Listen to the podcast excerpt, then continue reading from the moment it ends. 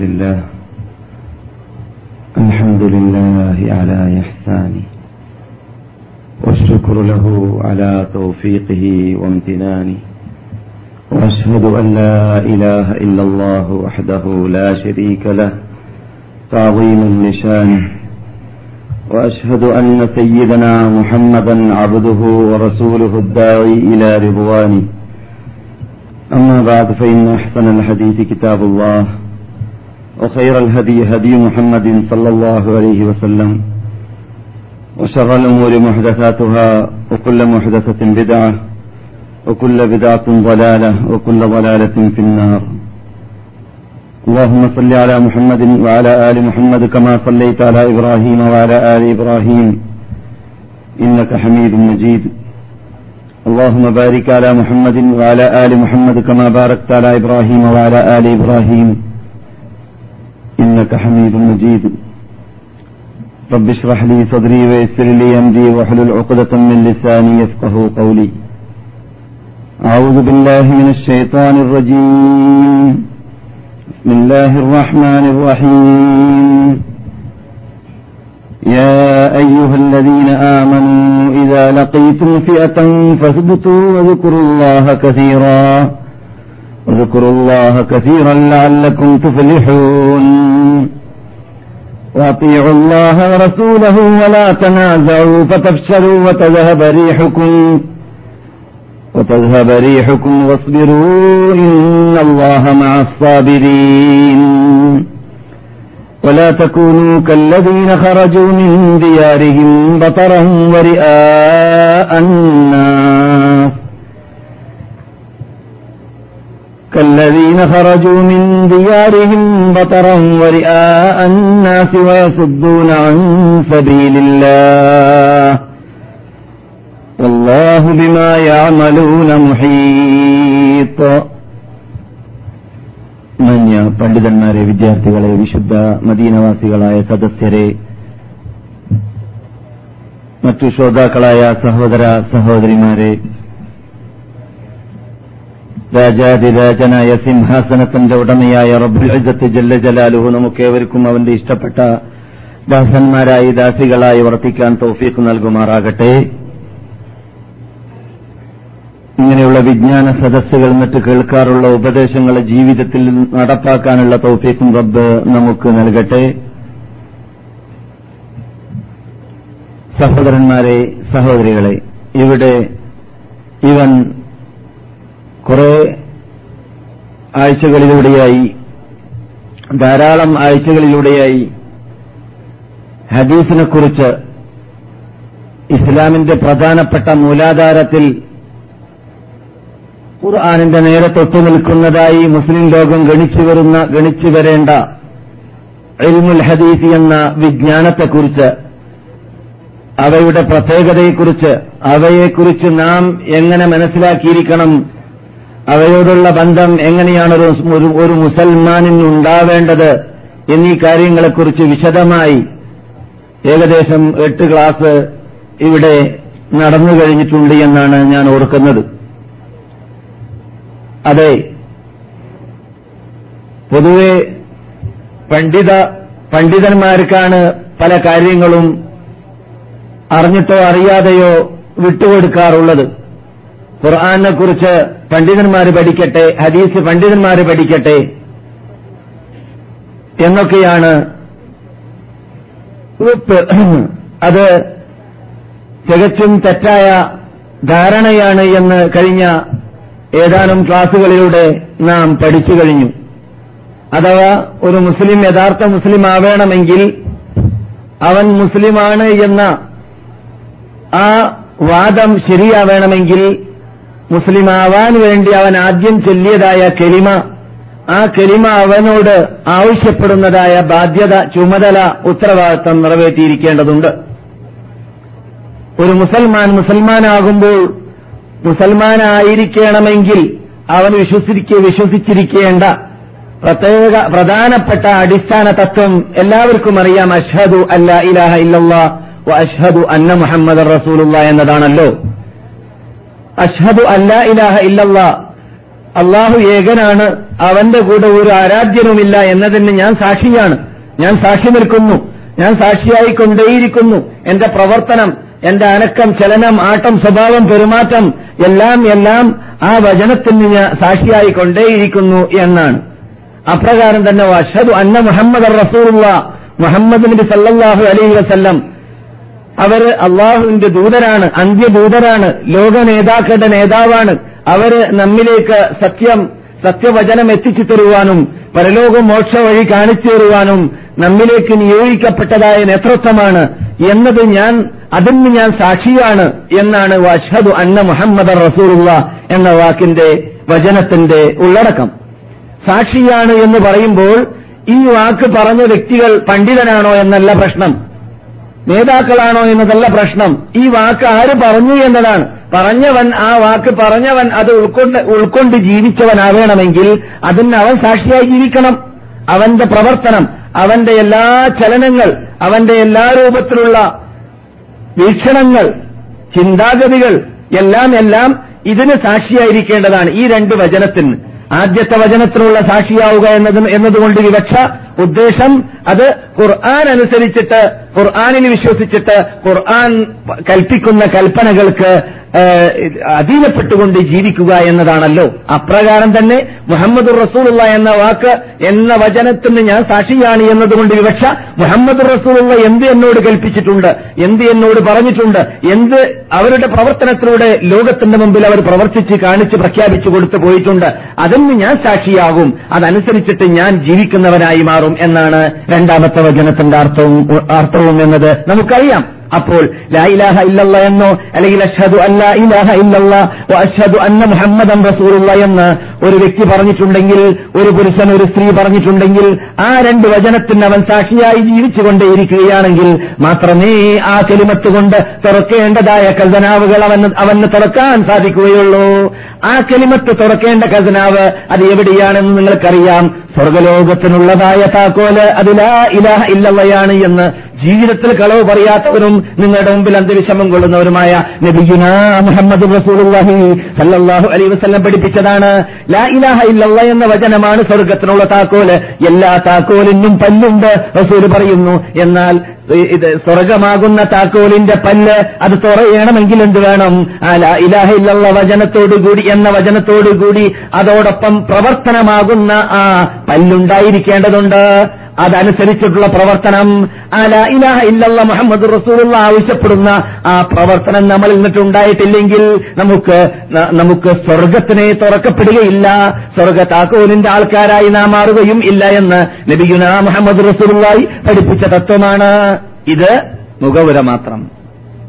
ഇന്നിരിക്കുമ്പോൾ മുഹമ്മദ് റസൂൽ സ്ഥാപിക്കാൻ വേണ്ടി അനിവാര്യമായ പ്രധാനപ്പെട്ട ഘടകമാണ് മുഹമ്മദ് ബിൻ അബ്ദുല്ല സല്ലാഹു അലൈ വസ്ലം ലോകത്തിന്റെ മുമ്പിൽ സമർപ്പിച്ചതായ നബി വചനം എന്ന പേരിൽ നാം വിശ്വസിച്ചു വരുന്ന നാം പഠിച്ചു വരുന്ന നാം മനസ്സിലാക്കി വരുന്ന എട്ട് ക്ലാസ്സിലൂടെ നിങ്ങൾ ഇതുവരെ കേട്ടുകഴിഞ്ഞതായ ആ നബി വചനത്തെ പഠിക്കുക എന്നത് നബി സല്ലാഹു അലൈ വസ്ലമിന്റെ സ്വഭാവം എന്തായിരുന്നു പെരുമാറ്റം എന്തായിരുന്നു മനുഷ്യൻ മനുഷ്യന്മാരുമായിട്ടുള്ളതായ സമീപനം ഏത് രൂപത്തിലായിരുന്നു അവരുടെ വ്യക്തി ജീവിതം ഏത് രൂപത്തിലായിരുന്നു? സാമൂഹിക ജീവിതം ഏത് രൂപത്തിലായിരുന്നു? സ്വകാര്യ ജീവിതം ഏത് രൂപത്തിലായിരുന്നു? എന്നീ കാര്യങ്ങളൊക്കെ വളരെ കെറു കെറു കൃത്യമായിട്ട് യാതൊരു വെള്ളിക്കോ പുള്ളിക്കോ വ്യത്യാസം കൂടാതെ സംരക്ഷിച്ചുകൊണ്ട് ഖുർആാനിനെ സംരക്ഷിച്ചതായ റബ്ബ് അതിന്റെ നേരെ താഴെ നിൽക്കുന്ന നിരോധനത്തെയും സംരക്ഷിച്ചുകൊണ്ട് ഇവിടെ നിലനിർത്തി പോന്നിട്ടുണ്ട് പോന്നിട്ടുണ്ട് എന്ന് ഖുർആൻ തന്നെ സ്ഥാപിക്കുന്ന യാഥാർത്ഥ്യമാണ് എന്ന് കഴിഞ്ഞ എട്ട് ക്ലാസ്സുകളിലൂടെ നിങ്ങൾ കേട്ടുകഴിഞ്ഞതാണ് അപ്പോൾ വീഴ്ചകൾ വരുന്നുണ്ടെങ്കിൽ നമ്മുടെ ഭാഗത്തു നിന്നിട്ടാണ് അള്ളാന്റെ ഭാഗത്തു നിന്നിട്ട് ഉത്തരവാദിത്തങ്ങളൊക്കെ നിറവേറ്റിയിട്ടുണ്ട്. അതനുസരിച്ചിട്ട് ലോകത്തിന് മുമ്പിൽ അത് വളരെ സൂക്ഷ്മമായി സംരക്ഷിച്ചു പോകുന്നുണ്ട്. എത്രത്തോളം മുസ്ലിങ്ങളുടെ കയ്യിലല്ലാതെ അമുസ്ലിങ്ങളുടെയും മറ്റു മതസ്ഥരുടെയും കയ്യിലേക്ക് നമ്മുടെ ഗ്രന്ഥങ്ങൾ പോയതായ ചേർന്നതായ കാലഘട്ടങ്ങൾ കഴിഞ്ഞു കഴിഞ്ഞു കഴിഞ്ഞു കഴിഞ്ഞിരുന്നു. ഏത് കാലഘട്ടങ്ങളിൽ ഘട്ടങ്ങളിൽ അത് യുദ്ധങ്ങൾ നടന്നതായ കാലഘട്ടങ്ങൾ പരിശോധിച്ചാൽ കാണാം. ഒന്നാം ലോകമായുദ്ധമാവട്ടെ രണ്ടാം ലോകമായുദ്ധമാവട്ടെ അതിനു മുമ്പ് നടന്നതായ താർത്താരികളുടെ വിപ്ലവങ്ങളാവട്ടെ ആ കാലഘട്ടങ്ങൾ രാജ്യങ്ങളിലൊക്കെ പരിശോധിച്ച് നോക്കിയാൽ നമ്മുടെ ക്യാപിറ്റലുകളായിരുന്നതായ സിറിയ പോലോത്ത ഇറാഖ് പോലോത്തതായ നാടുകളിൽ ഉണ്ടായിരുന്നതായ ധാരാളം ഹദീസ് ഗ്രന്ഥങ്ങൾ നമ്മുടെ കയ്യിൽ നിന്നിട്ട് ചോർന്നു പോയിരുന്നു. പക്ഷേ സന്തോഷകരമെന്ന് പറയട്ടെ അള്ള ഏറ്റെടുത്തതായ വാഗ്ദാനം അള്ള പുലർത്തിയത് നമ്മുടെ വീക്ഷണത്തിൽ അത്ഭുതകരമാം വിധം കാണുന്നതാണ്. സ്പെയിന് നമ്മുടെ നാട്ടിൽ നമ്മുടെ നാടായിട്ട് എണ്ണൂറ് വർഷം നമ്മുടെ കീഴിലുണ്ടായിരുന്ന നാടായിരുന്നു. സ്പെയിനിലുള്ളതായ കർണാത്തയാവട്ടെ കുർത്തുബയാവട്ടെ പരിസരങ്ങളിലുള്ളതായ പട്ടണങ്ങളാവട്ടെ ആ പട്ടണങ്ങളെല്ലാം പരിശോധിച്ചാൽ അവിടെയെല്ലാം ഭീമമായ വിശാലമായ ലൈബ്രറികളുണ്ട്. ആ ലൈബ്രറികൾ പരിശോധിച്ചാൽ അതിനുള്ളതായ പുസ്തകങ്ങളിൽ നൂറ് തൊണ്ണൂറിൽ തൊണ്ണൂറ് ശതമാനം ബുക്സുകളും അത് നമ്മുടെ ഗ്രന്ഥങ്ങളാണ്. നമ്മുടെ പണ്ഡിതന്മാർ ഗ്രന്ഥങ്ങളാണ്. അന്നും ഇന്നും അങ്ങനെ തന്നെയാണ്. നമ്മുടെ കയ്യിലുണ്ടായിരുന്ന കാലഘട്ടങ്ങളിലുള്ളതായ ഗ്രന്ഥങ്ങൾ ഏത് നിലക്കും അത് മായാതമങ്ങാതെ അല്ലെങ്കിൽ അത് നാം നാമാവശേഷപ്പെടാതെ അതിനെ അള്ളാഹു സംരക്ഷിച്ചു പോകുന്നുണ്ട്. മദീന ഇസ്ലാമിക് യൂണിവേഴ്സിറ്റിയിൽ ഞാൻ എം എക്ക് വേണ്ടി എഴുതിയിരുന്ന കാലഘട്ടത്തിൽ അഥവാ ഏകദേശം ഇരുപത്തിയഞ്ച് വർഷം മുമ്പ് അവിടേക്ക് വിദ്യാർത്ഥികൾക്ക് എം എക്ക് എഴുതുന്നവർക്ക് സ്പെയിനിലേക്ക് പോകാനുള്ളതായ ഒരു ചാൻസ് ഉണ്ടായിരുന്നു. ആ സമയത്ത് പോയതായ പത്തോ പതിനെട്ടോ വരുന്നതായ ഡെലിഗേഷനിൽ അവർ അവിടെ എത്തിയപ്പോൾ വളരെ വളരെ സന്തോഷപൂർവം അവിടെയുള്ളതായ ക്രിസ്തീയ പുരോഹിതന്മാർ സ്വീകരിച്ച ശേഷം മുസ്ലിങ്ങളുടെ ലൈബ്രറികൾ മദീന യൂണിവേഴ്സിറ്റി ഡെലിഗേഷന് വേണ്ടി തുറന്നു കൊടുത്തു. രണ്ടായിരത്തോളം ബുക്സുകൾ രണ്ടായിരത്തോളം ബുക്സുകൾ അതേ സമയത്ത് തന്നെ പട്ടികയുണ്ടാക്കിയിട്ട് ഇതൊക്കെ ഞങ്ങൾക്ക് ആവശ്യമുണ്ടെന്ന് എഴുതി കൊടുത്തപ്പോൾ യന്ത്രങ്ങളാണ് അവിടെ വർക്ക് ചെയ്യുന്നത്. ബുക്സുകളെ നേരിട്ട് കാണുവാനുള്ള സൗകര്യം വരെ ഇല്ല. കാരണം അത് കാണണ്ട എന്നവർക്കുള്ളത് കൊണ്ടല്ല മറിച്ച് അത് തൊട്ടുപോയാൽ അതിന് വല്ല വീശയും വന്നു പോകുമോ എന്നുള്ള പേടിയാണ്. ആർക്ക്? ക്രിസ്ത്യാനികൾക്ക് മുസ്ലിങ്ങളുടെ അമൂല്യ ഗ്രന്ഥങ്ങൾ ആയിരങ്ങൾ വർഷങ്ങൾക്ക് മുമ്പ് എഴുതപ്പെട്ട ഗ്രന്ഥങ്ങൾ അതിന്റെ ഒറിജിനൽ കോപ്പീസ് മറ്റുള്ളവർ സ്പർശിച്ചാൽ അതിന് വീഴ്ചകൾ വന്ന് വീഴ്ചകൾ വന്നു പോകണ്ട അതിന് വല്ല കോട്ടം തട്ടിപ്പോകണ്ട എന്നത് ഭയപ്പെട്ടുകൊണ്ട് വെറും നമ്മുടെ മുമ്പിലേക്ക് ശാസ ശാസകൾ മാത്രമേ കാണുകയുള്ളൂ എന്ന് പറഞ്ഞാൽ വെറും ഈ ടെലിവിഷനിൽ കാണും പോലെ കമ്പ്യൂട്ടറിൽ കാണും പോലെ യന്ത്രങ്ങളിലൂടെ മാത്രമാണ് നമുക്ക് ഇഷ്ടമുള്ള ഗ്രന്ഥങ്ങൾ കാണാൻ പറ്റുക. അത്രയും സൂക്ഷ്മമായി അവിടെ സംരക്ഷിക്കുന്നുണ്ട്. ആരവരോട് പറഞ്ഞു അങ്ങനെ സംരക്ഷിക്കാൻ? ആരവർക്ക് വഴി നൽകി അങ്ങനെ സംരക്ഷിക്കാൻ? ചിന്തിക്കേണ്ട കാര്യമല്ലേ? അല്ല ഈ ഖുർആാനിന്റെ വിശദീകരണമാകുന്ന ഹദീസിന്റെ നേതൃത്വം അതിന്റെ അതിനെ സ്വീകരിക്കേണ്ട അതിനെ സംരക്ഷിക്കേണ്ട ബാധ്യത നമ്മുടേതാണ് നമ്മുടേതാണ് നമ്മുടേതാണ് എന്ന് അള്ള ഏറ്റെടുത്തത് കൊണ്ട് തന്നെ അള്ളാഹു സംരക്ഷിച്ചതായ രൂപം ഇന്നും എന്നും തിരിച്ചു കാണുന്നുണ്ട്. ഇത് കെട്ടുകഥകൾ പറയുന്നതല്ല. സ്പെയിനിലേക്ക് പോകാൻ ചാൻസ് കിട്ടുന്നവർക്ക് പരിശോധിക്കാം. അമേരിക്കയെക്കുറിച്ച് ഞാൻ ഒരു അവസരത്തിൽ എന്തോ കാര്യങ്ങളുടെ ക്ലാസ് എടുത്തതായ വേളയിൽ ഞാൻ ഒരു കാലഘട്ടത്തിൽ പറഞ്ഞിരുന്നു പോകുന്നവർക്ക് പരിശോധിച്ചു നോക്കാമെന്ന്.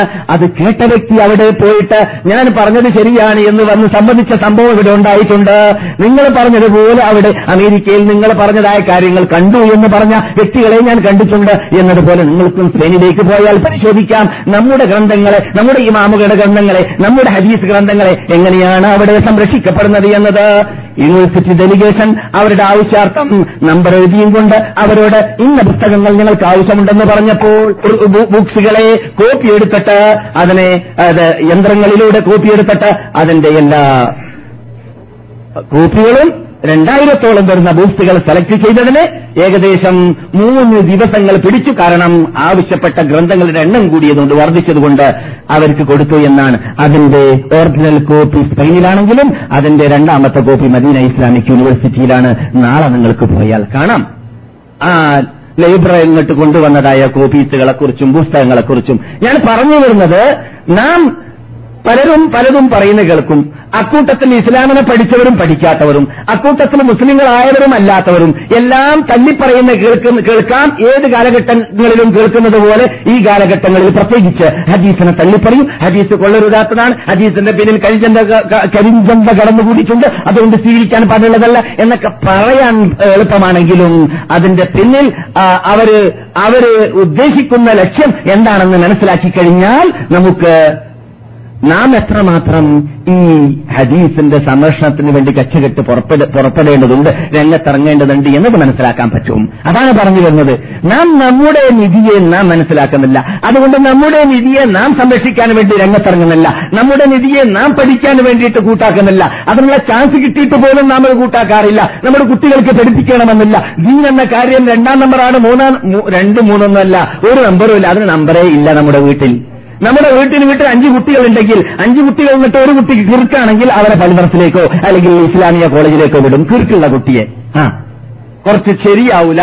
ശരിക്കും ബുദ്ധി പോരാ എന്ന് തോന്നിയാൽ അതേസമയത്ത് ബുദ്ധിയിൽ ബുദ്ധിയും അതിബുദ്ധിശാലിയുമായിരിക്കണം ദീൻ പേറേണ്ടത് കാരണം അത് ഉത്തരവാദിത്തമാണ് അത് പരലോകമോശമാണ് അത് കോടാന കോടാന കോടാന കോടി കൊല്ലം ജീവിക്കേണ്ടതായ സ്വർഗലോകത്തിലേക്ക് ജീവിക്കാനുള്ളതായ ചുറ്റുപാട് അന്തരീക്ഷം ഉണ്ടാക്കാനുള്ളതായ മാർഗമാണ്. അത് പഠിക്കാനാണ് കൂടുതൽ ബുദ്ധി വേണ്ടത്. കൂടുതൽ ബുദ്ധിയുള്ളവരായി ആയിരിക്കേണ്ടത്. അതുകൊണ്ട് തന്നെ ദീനിന്റെ വിജ്ഞാനത്തെക്കുറിച്ച് പഠിക്കാൻ വേണ്ടി ഓറഞ്ച് ലിസ്റ്റുകാരാകുന്ന സിയോണിസ്റ്റുകാരും അല്ലാത്തവരുമായ ബ്രിട്ടീഷുകാരും ജർമ്മനികളും പിൻകാലഘട്ടത്തിൽ വന്ന അമേരിക്കക്കാരും രംഗത്തിറങ്ങിയതായ വേളയിൽ അവർ അന്താളിച്ച് പറഞ്ഞുപോയി. എന്തൊരു വിജ്ഞാനം എന്തൊരു ബഹർ എന്തൊരു സമുദ്രം. ഇങ്ങനെയുള്ള വിജ്ഞാനത്തിന്റെ ഉടമകൾ ലോകം ഇതുവരെ കണ്ടിട്ട് തന്നെയില്ല എന്ന് അവർ പറഞ്ഞു. അവരെതിർത്താലും എതിർത്തെഴുതിയാലും പറയുക തന്നെ ചെയ്തു.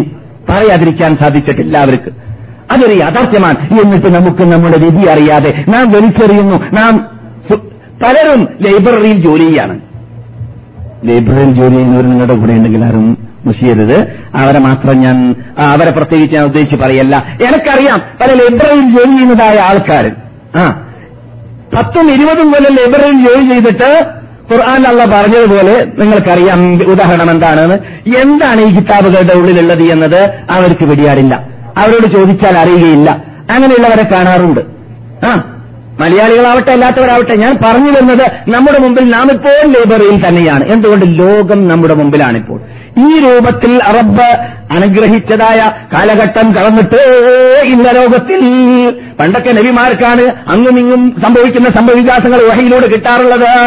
ഇന്ന് ലോകം ഒരു പിടുത്തത്തിലാണ് മനുഷ്യന്റെ. ലോകത്തിന്റെ ഓരോ മുക്കിലും മൂലയിലും നടക്കുന്ന സംഭവവികാസങ്ങൾ കണ്ണിലൂടെ മനുഷ്യൻ കണ്ടുകൊണ്ടേയിരിക്കുന്നു. ഇവിടെ മനുഷ്യൻ ഓടുകയാണെങ്കിൽ അദ്ദേഹത്തിന്റെ കയ്യിൽ മോദിയിലുണ്ടെങ്കിൽ അവൻ ഓസ്ട്രേലിയയിലാണെങ്കിലും അമേരിക്കയിലാണെങ്കിലും അവനെ നമുക്ക് പിടിക്കാൻ പറ്റുന്നു ഇവിടുന്ന്. അവനോട് എവിടെയാണ് നീ? ആ uh, ആസ്ട്രേലിയയിലാണ് എന്റെ വണ്ടിയിലാണല്ലേ ഒരു കാര്യം പറയാനുണ്ട്. സംസാരിക്കാം. പ്രയാസമില്ല. ഈ രൂപത്തിലുള്ള ചുറ്റുപാട് അന്തരീക്ഷമുള്ള വേളയിൽ നമുക്ക് അള്ളാഹുലേക്ക് എത്താനുള്ള മാർഗങ്ങൾ വളരെ വളരെ എളുപ്പമായി ലളിതമായി വളരെ സൗകര്യമുള്ളതാക്കി അള്ള മാറ്റി തന്നിട്ട് നമ്മുടെ എതിരിൽ ഹുജ്ജത്ത് തെളിവ് സ്ഥാപിച്ചിരിക്കുകയാണ്. ഈ കാലഘട്ടത്തിൽ ജീവിച്ച ഒരു വ്യക്തി മരിക്കുകയാണെങ്കിൽ പണ്ടുള്ളവൻ പറഞ്ഞതുപോലെ ഈ ഉള്ളവൻ എന്ന് പറയാൻ പറ്റൂല. എന്ത്? റബ്ബേ കിതാബ് കണ്ടില്ല. കിതാബ് കാണാൻ സൗകര്യമുണ്ടായില്ല.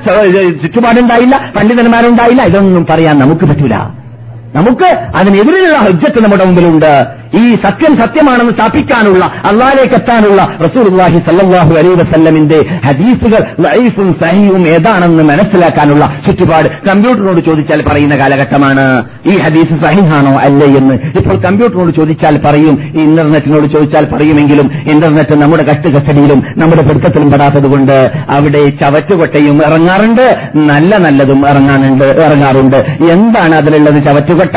എന്താണ് നല്ലത് എന്ന് മനസ്സിലാക്കാനുള്ള തന്റെ ഇടവും കൽപ്പും കഴിവും വിജ്ഞാനശേഷിയുമുള്ളവർ മാത്രമേ ഇന്റർനെറ്റിലൂടെ വിജ്ഞാനം നേടാൻ പാടുള്ളൂ എന്നത് ഞാൻ ഉപദേശിക്കാറുള്ള കാര്യമാണ്. അത് ശ്രദ്ധിക്കേണ്ടതുമാണ്. കാരണം എല്ലാ ദിവസങ്ങളിലും ഇന്റർനെറ്റിൽ എന്തെല്ലാം ഇറങ്ങും അക്കൂട്ടത്തിൽ ഇറങ്ങിയത്. ഇന്നലെ ഞാൻ ഡോക്ടർ ഇബ്രാഹിം കുട്ടി പറഞ്ഞു പക്ഷെ കുറെ ദിവസങ്ങളായി ഞാനത് കാണാൻ തുടങ്ങിയിട്ട്. എന്താണ്? മദീനത്തെ പള്ളിയിൽ മമ്പർത്ത തങ്ങളുടെ കബറിന്റെ അത്ര വലുപ്പമുള്ള മൂന്ന് കബർ മൂന്ന് കബർ ഒന്നല്ല. ഈ മൂന്ന് കബർ അവിടെയുള്ള മൂന്നാൾക്കാരുടെ കബറാണ് അതിന്റെ ആകൃതി നാം ഇന്റർനെറ്റിൽ കാണുന്നതനുസരിച്ചിട്ട് കണക്കൂട്ടി നോക്കുകയാണെങ്കിൽ മസ്ജിദ് നബിയുടെ അകത്തുള്ള പച്ചക്കൊബ്ബയുടെ താഴെയുള്ള സ്ഥലം തികയില്ല മൂന്ന് കബറിന് പിന്നെ നിങ്ങൾക്കറിയാം അവിടെ എന്തൊക്കെയുള്ളത് ആ സൈസിലുള്ള മൂന്ന് കബറുണ്ടോ ഇല്ലേ എന്ന് നിങ്ങൾ നോക്കുക. നിങ്ങൾ തീരുമാനിക്കുക. എന്നിട്ട് താഴെ എഴുതിയിരിക്കുകയാണ് ഇംഗ്ലീഷിലാണ് എഴുതിയതെങ്കിലും എന്താണ് എഴുതിയിട്ടുള്ളത്? ലോകത്തിൽ ആയിരക്കണക്കിന് ലക്ഷക്കണക്കിന് മുസ്ലിങ്ങൾ നിന്നിട്ട് വളരെ വളരെ ചുരുങ്ങിയ പോയിന്റ് വളരെ വളരെ ചുരുങ്ങിയ ശതമാനം മാത്രമാണ് റസൂള്ളാന്റെ ഖബർ കാണാൻ ഭാഗ്യം കിട്ടുന്നവര്. അതുകൊണ്ട് ഈ ഭാഗ്യം കിട്ടാത്തവർക്ക് ഈ ഭാഗ്യം കിട്ടിച്ചു കൊടുക്കാൻ വേണ്ടി എത്തിച്ചു കൊടുക്കാൻ വേണ്ടി ഇത് കിട്ടുന്നവരെല്ലാം ഇതിന്റെ കോപ്പീസ് എടുത്തിട്ട് വിതരണം ചെയ്യേണ്ടതാണ്. നിങ്ങൾ മദീനയിൽ ജീവിക്കുന്നവർ. അങ്ങനെയുള്ളവല്ല നമ്മുടെ നാട്ടിലുള്ള അല്ലെങ്കിൽ ഇറാനിലുള്ള അല്ലെങ്കിൽ തുർക്കിയിലുള്ള ഖബറുകളുടെ അതിർത്തിയിലുള്ള ഖബർ ഇവിടെ ഉണ്ടോ? ഇല്ല നിങ്ങൾ പഠിച്ചതും നാം പഠിച്ചതും ഇവിടുത്തെ ആയിരക്കണക്കിന് മദീന ഗ്രന്ഥങ്ങൾ സ്വീകരിച്ചു പോയിട്ടുള്ളതും ഖബർ കെട്ടിപ്പൊക്കപ്പെട്ടിട്ടില്ല മണാലിയിലാണുള്ളത് എന്നാണ്. അതിന്റെ അകത്തുള്ള കബറുകൾ മൂന്നെണ്ണം മണലിലാണുള്ളത്. മണലിൽ സ്ഥിതി ചെയ്യുന്ന മൂന്ന് കബറുകളെ വലയം ചെയ്തിട്ട് വൻമതിൽ കെട്ടിയിട്ടുണ്ട് അഞ്ചു കോണുള്ള ഏകദേശം. ഈ അഞ്ചു കോണുള്ള വൻമതിലിന്റെ നീതി വിരിയിട്ടിരിക്കുകയാണ്. ആ വിരിയാണ് നാം പാളി നോക്കിയാൽ കാണാം. അതാണ് അവിടെയുള്ള യാഥാർത്ഥ്യം. ഇതിന്റെ നേരെ വിപരീതമാണ് ഇന്റർനെറ്റിലുള്ളത്. അതുകൊണ്ട് ഇന്റർനെറ്റ് എന്തല്ല? സത്യം മനസ്സിലാക്കാനുള്ളതായ മാനദണ്ഡമായിട്ട് അംഗീകരിക്കാൻ പറ്റുന്നതല്ല. സത്യവും അസത്യവും വേർതിരിച്ചറിയാൻ സാധിക്കുന്നവരെ ഇന്റർനെറ്റിലൂടെ വിജ്ഞാനം നേടേണ്ടതുള്ളൂ എന്ന് അങ്ങനെയുള്ള വിഷയം വന്നപ്പോൾ എനിക്ക് പറയാനുള്ളൂ നിങ്ങളോട്. ഇതുവരെ പറഞ്ഞതിൽ നിന്നിട്ട് നാം മനസ്സിലാക്കിയത് ഹദീസ് കലിമത്ത് തൗഹീദിന്റെ പരിപൂർണത ഏക്ക് അനിവാര്യമാണ്. ഹദീസും പഠിക്കലും ഹദീസിൽ പഠിക്കേണ്ട ഭാഗങ്ങൾ പഠിക്കലും എന്നിട്ട് അതിൽ അതുമായുള്ള ബന്ധം പുലർത്തേണ്ടതുപോലെ പുലർത്തലും എന്നതാണ് അതെ മഹാനായ ഇമാം മുഹമ്മദ് ബിൻ ഇദീരിസ് ഷാഫി റഹ്മത്തുള്ളാഹിലെ പറയുന്നു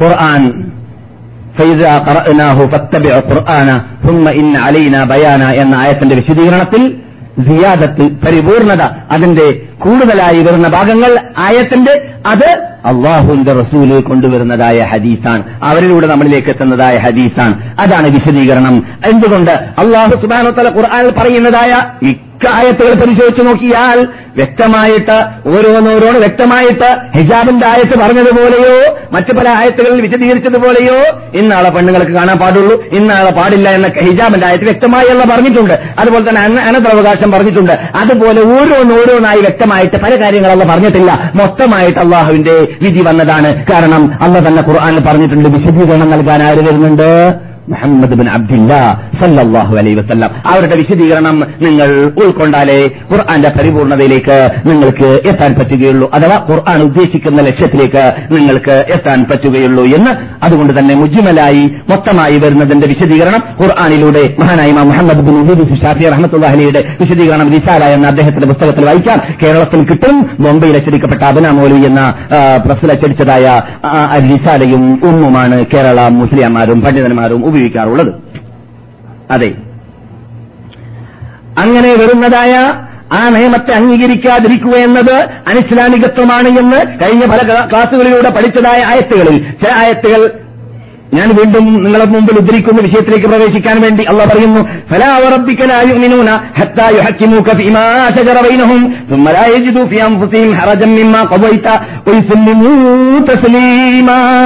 ഫലാ സംഭവം നിൽക്കുന്നത് നിങ്ങൾ വിചാരിച്ച പോലെയല്ല. അള്ളാഹനെ തന്നെയാണ് നിന്റെ റബ്ബിനെ തന്നെയാണ് സത്യം മുഹമ്മദേ. അവർ മുസ്ലിങ്ങളാവുകയില്ല. ഏതുവരേക്കും നിങ്ങൾ വിധിക്കുന്ന വിധിയെ അത് അള്ളാന്റെ വിധിയാണെന്ന് മനസ്സിലാക്കി ആ വിധിയുടെ കീഴിൽ അണിനടക്കുന്നതുവരെ അത് അംഗീകരിക്കുന്നത് വരെ അതിൽ അവർ പ്രീതി അറിയുന്നത് വരെ. കേട്ടോ? ആര് വിധിക്കുന്ന വിധി? മുഹമ്മദ് ബിൻ അബ്ദില്ല സല്ലാഹു അലൈഹി വസല്ലം. റസൂൽ വിധിക്കുന്ന വിധിക്ക് കീഴടങ്ങി അത് അംഗീകരിച്ച് അതിൽ പ്രീതി അറിയുന്നത് വരെ അവർ മുസ്ലിങ്ങളെ അല്ല എന്ന് ആര് പറയുന്നു? ഖുർആൻ പറയുന്നു. ആ. ഈ ആയത്ത് ഇറങ്ങാനുള്ള കാരണത്തെക്കുറിച്ച് പെട്ടെന്നുള്ള നോട്ടത്തിൽ ഞാൻ ഈ വരുന്നതിന് പത്ത് പതിനഞ്ച് മിനിറ്റ് മുമ്പ് പരിശോധിച്ചപ്പോൾ സഹീൽ ബുഖാരിയിൽ ആറ് സ്ഥലങ്ങളിൽ കാരണങ്ങൾ കാണുന്നു. ആറ് സ്ഥലങ്ങളിലൂടെ കാരണങ്ങൾ കണ്ടു. അതിൽ ആ കാരണങ്ങൾ എന്താണ്? റസൂൽ വാഹി സലാഹു അലൈ വസ്ലമിന്റെ അമ്മായി സഫിയ റളിയല്ലാഹു തആല അൻഹയുടെ മകൻ സുബൈർ സ്വർഗത്തിന് ടിക്കറ്റ് ഭൂമിയിൽ നിന്നിട്ട് കിട്ടിയ പത്താളിൽ നിന്നിട്ട് ഒരാളാണ് ആര്? സുബൈർ ഇബ്നുൽ അവാം റബിയല്ലാഹു അൻഹു. അവരുടെ തോട്ടത്തിൽ കൂടി ഒരു ചാലി ചലിക്കുന്ന ഈ വെള്ളത്തിന്റെ തോട് ചലിക്കുന്ന തോട് എന്ന് പറയില്ലേ? ചലിക്കുന്നുണ്ട് അത് അവരുടെ അവരുടെ തോട്ടത്തിൽ കൂടി വിട്ടുകിടന്നാൽ വേറൊരു അൻസാരിയുടെ തോട്ടത്തിലേക്കാണ് അത് ഒഴുകുക ഒഴുകുക. ആ അൻസാരി സുബൈറിനോട് സുബൈറുമായിട്ട് പിണങ്ങി. ആ വെള്ളത്തിന്റെ ആ ചാട്ട ശക്തിയോടുകൂടി ഞങ്ങളുടെ അടുക്കലേക്ക് വരുന്നില്ല. നിങ്ങൾ ഉപയോഗിക്കുന്നത് കൊണ്ട് അത് ഞങ്ങളുടെ ഞങ്ങളുടെ തോട്ടത്തിലേക്ക് തന്നെ കംപ്ലീറ്റ് ആയിട്ട് വിടണം എന്നൊക്കെ പറഞ്ഞ് കുഴപ്പമുണ്ടാക്കി. റസൂല്ലാഹി സല്ലാഹു അലൈഹി വസ്ലമിന്റെ ഹദ്രത്തിലേക്ക് എത്തി. റസൂല്ലാഹി സല്ലാഹു അലൈഹി വസ്ലമിന്റെ ഹദ്രത്തിലേക്ക് എത്തിയപ്പോൾ ജുബൈറിനെ ക്ഷണിക്കപ്പെട്ടു. ജുബൈറിനോട് റസൂല്ലായി സല്ലാ തങ്ങൾ പറഞ്ഞു നിങ്ങളുടെ വീട്ടിൽ കൂടിയും നിങ്ങളുടെ പറമ്പിൽ കൂടിയും ചലിക്കുന്നതായ തോടായതുകൊണ്ട് വെള്ളമായതുകൊണ്ട് ആ വെള്ളത്തെ നിങ്ങളുടെ ആവശ്യം കഴിഞ്ഞ ശേഷം അദ്ദേഹത്തിന് കൊടുത്തു കൊടുത്തു കളയുക. നിങ്ങളത് അറസ്റ്റ് ചെയ്യരുത് അതിനെ നിങ്ങൾ ബന്ദ് ചെയ്യരുത് എന്ന് പറഞ്ഞു. ഇത് അദ്ദേഹത്തിന് പിടിച്ചില്ല. ആർക്ക്? ആക്ഷേപിച്ച വ്യക്തിക്ക് പിടിച്ചില്ല. അദ്ദേഹം പറഞ്ഞു നിങ്ങളുടെ അമ്മായിയുടെ മകനാണ് അതുകൊണ്ടാണ് അങ്ങനെ നിങ്ങൾ വിധിച്ചതല്ലേ? എന്ന് അപ്പോൾ റസൂലുള്ളാഹി സ്വല്ലല്ലാഹു അലൈഹി വസല്ലമിന്റെ മുഖം പകർച്ചയുണ്ടായി. മുഖത്തിന് ചേഞ്ച് ഉണ്ടായി. കാരണം നീതിയിൽ നീതിമാനായി ലോകം കണ്ട വ്യക്തിത്വത്തിൽ മഹാവ്യക്തിത്വത്തിനോടാണ് പറയുന്നത്. അമ്മയുടെ മകന് വേണ്ടിയിട്ട്. മുഹമ്മദിന്റെ മകൾ ഫാത്തിമയാണ് കട്ടതെങ്കിൽ കൈവിട്ടാതിരിക്കുകയില്ല എന്ന് പ്രഖ്യാപിച്ച നബിഗുന മുഹമ്മദ് റസൂലുള്ളാഹി സല്ലല്ലാഹു അലൈഹി വസല്ലം വിധിച്ച വിധി ലോക മുസ്ലിങ്ങൾക്ക് ഖിയാമത്ത് നാൾ വരെ നടപ്പാക്കേണ്ട വിധിയാണ്. നമ്മുടെ വീട്ടിൽ കൂടി നമ്മുടെ പറമ്പിൽ കൂടി ഒലിക്കുന്ന വെള്ളമാണെങ്കിൽ അതിന് ആദ്യത്തെ അവകാശി നാമാണ്. അത് കഴിഞ്ഞിട്ടാണ് മറ്റുള്ളവരിലേക്ക് പോകേണ്ടത് എന്നത് ലോകത്തിലുള്ള വിധിയാണ്. അത് സുബൈറിന് വേണ്ടിയുള്ള വിധിയല്ല. പക്ഷെ അത് അദ്ദേഹത്തിന് പിടിക്കാത്തതുകൊണ്ട് റസൂലിന് വിഷമമുണ്ടായപ്പോൾ ആ വിഷമം കാരണത്താൽ ജുബൈറിനോട് പറഞ്ഞു എന്നാൽ നിങ്ങളൊരു കാര്യം ചെയ്യൂ. എന്റെ വിധി അദ്ദേഹത്തിന് ഇഷ്ടമില്ലെങ്കിൽ നിങ്ങളുടെ വള്ളം നിങ്ങൾ നിങ്ങൾക്ക് തന്നെയാക്കി മാറ്റിയാലും മതി അദ്ദേഹത്തിന് കൊടുക്കേണ്ടതില്ല. എന്ന് പറഞ്ഞുകൊണ്ട് സല്ലല്ലാഹു അലൈ വസല്ലം അവിടെ നിന്ന് ആ വിഷമം പ്രകടിപ്പിക്കുകയും ചെയ്തു. അപ്പോഴാണ് ഈ ആയത്തിറങ്ങുന്നത്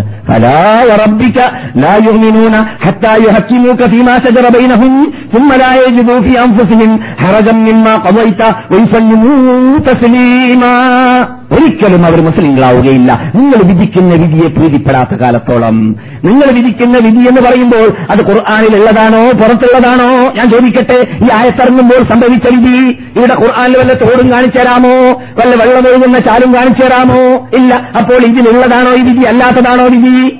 പറയൂ. അല്ല പുറത്തുള്ളതാണ്. ഞാൻ പറഞ്ഞു വരുന്നത് ഹദീസ് എന്ന് പറയുന്നത് ഖുർആാനിൽ ഇല്ലാത്തൊരു കാര്യമാണ് ഹദീസ്. ഖുർആാനിൽ ഇല്ലാത്ത ഒരു കാര്യത്ത് കാര്യം റസൂൽ പറയുമ്പോൾ അതിനെ അതിനെ നാം കീഴ്പ്പെട്ടില്ലെങ്കിൽ അനുസരിച്ചില്ലെങ്കിൽ നിങ്ങൾ മുസ്ലിങ്ങളല്ല എന്ന് ആര് പറയുന്നു? ഖുർആൻ പറയുന്നു. ആ അതാണ് നാം പറഞ്ഞു വരുന്നത്. ഹദീസ് ഖുർആൻ അംഗീകരിക്കും പോലെ തന്നെ അംഗീകരിക്കണം എന്നതിലേക്കുള്ളതായ ഒരു മഹാ തെളിവായിട്ട് ഞാൻ പണ്ട് തന്നെ ഉദ്ധരിക്കാറുള്ളതും വീണ്ടും നിങ്ങളുടെ സ്മരണ പുതുക്കാൻ വേണ്ടി ഉണർത്തിയതും ആണ്. അതെ.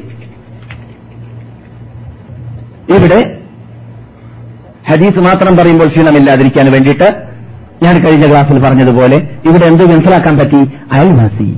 അയൽവാസിയല്ലേ അതുകൊണ്ട് അയൽവാസിയുടെ അവകാശം റസൂൽ വെച്ചു കൊടുത്തു. ശരിക്കും റസൂലിന്റെ വിധി അങ്ങനെയായിരുന്നു.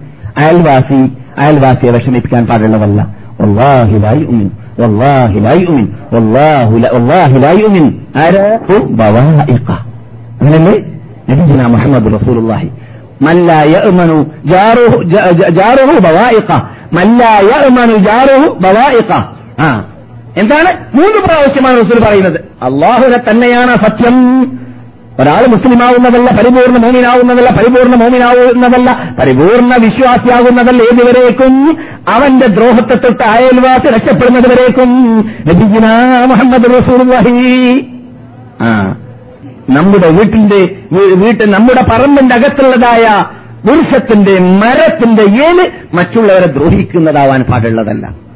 അങ്ങനെയാണെങ്കിൽ അത് വെട്ടണം വെട്ടണം നബിഗുന മുഹമ്മദ് റസൂലുള്ളാഹി. അങ്ങനെയാണ് കൽപ്പിച്ചിട്ടുള്ളത് ഏത് നിലക്കും ഏത് നിലക്കും മുഅ്മിനിന് ദ്രോഹം ഒരു അയൽവാസിക്ക് ദ്രോഹം പാടുള്ളതേ അല്ല. ആ ദ്രോഹം ഇന്നത്തെ കാലഘട്ടത്തിൽ ദ്രോഹം പുരോഗതി പ്രാപിച്ചിരിക്കുകയാണ്. പക്ഷേ എത്ര തന്നെ ലോകം പുരോഗതി പുരോഗതി പ്രാപിച്ചാലും അവിടെയെല്ലാം ആയിരത്തി നൂറ് വർഷങ്ങൾക്ക് മുമ്പ് ഇവിടെ കിടക്കുന്നവരുടെ വിധി വന്നിട്ടുണ്ട്. അള്ളാഹു ഇറക്കിക്കൊടുത്ത വിധി. ആ അതെന്താണ്? ഇന്ന് പുരോഗതിയിൽ പുരോഗതി പ്രാപിച്ചതുകൊണ്ട് ഇന്ന് അയൽവാസിയുമായിട്ടുള്ളതായ ഇടങ്ങേറ് വരൻ എന്തിലൂടെയാണ് അധികം വരൽ അയൽവാസി പെണ്ണുങ്ങളെ കാണുക അവരെ ദ്രോഹിക്കുക അവരുടെ അഭിമാനത്തിൽ കൈകടത്തുക. അതൊക്കെയാണ് കേസോട് കേസ്. അപകടത്തോട് അപകടം. പ്രത്യേകിച്ച് അയൽവാസി പെണ്ണ് അയൽവാസികൾ എടുക്കൽ അവരുടെ പുരുഷന്മാർ ഫോറയിലാണെങ്കിൽ പറയേണ്ടതുമില്ല. പിന്നെ തൊട്ടുകിടക്കുന്നവരുടെ ജോലി തന്നെ ആ വീട് ആ വീട്ടുകാരോടായിരിക്കും. സ്നേഹത്തോട് സ്നേഹം. ഞങ്ങൾ പണ്ട് തന്നെ ബന്ധമുള്ളവരാണെന്ന് പറയും. ചോരബന്ധത്തിനേക്കാളും കൂടുതൽ ബന്ധമാണെന്നൊക്കെ ഇബ്ലീസ് ബന്ധമുണ്ടാക്കി കൊടുക്കും. അങ്ങനെ അവസാനം പെട്രോളിലേക്ക് തീപ്പെട്ടിക്കൊന്ന് കൊല്ലി എത്തിയതുപോലെയുള്ള അപകടത്തിലേക്ക് എത്തിയ എത്ര എത്ര സംഭവങ്ങൾ. റസൂലുള്ളാഹി സല്ലല്ലാഹു അലൈഹി വസല്ലമിനോട് അപകടത്തിൽ അപകടം തെറ്റുകളിൽ തെറ്റ് തെറ്റ് ഭീമമായ ഭീമമാന ഭീമമായ തെറ്റുകൾ എന്താണെന്ന് ചോദിക്കപ്പെട്ടപ്പോൾ നബിയുന മുഹമ്മദ് സല്ലാഹു അലൈ വസല്ലം പറഞ്ഞതെന്താണ്? അവന്റെ അവന്റെ അയൽവാസിയുടെ പെൺകുട്ടിയെ കൊണ്ട് വ്യഭിചരിക്കുക എന്നത് ഭീമമായ ഏറ്റവും വലിയ തെറ്റാണെന്ന് മുഹമ്മദ് അലൈഹി വസല്ലം.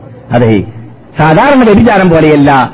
സാധാരണ വ്യഭിചാരത്തിനേക്കാളും പതിമടങ്ങ് ശിക്ഷയുള്ള വ്യഭിചാരമാണ് സ്വന്തം അയൽവാസിയെ അയൽവാസി പെണ്ണിനെ അത് കാരണം ചാൻസ് കൂടുതലുള്ള ഭാഗമാണ് അത് എന്നതുകൊണ്ടും അയൽവാസിയുടെ അവകാശം അത്ര കൂടുതലുണ്ട് എന്നതുകൊണ്ടും അയൽവാസി അമുസ്ലിമാണെങ്കിൽ പോലും അവനുള്ള അവകാശം നൽകണമെന്ന് ഇസ്ലാം ശാസിക്കുന്നത് കൊണ്ടും തന്നെയാണ് ആ സംരക്ഷണം ഇസ്ലാം ആവശ്യപ്പെട്ടത് മുസ്ലിമിനോട് അയൽവാസിക്ക് وأغل طرفي إن بدت لي جارتي حتى يواري جارتي مأواها പണ്ടേ പണ്ടേ കവികൾ പാടിയിട്ടുണ്ട്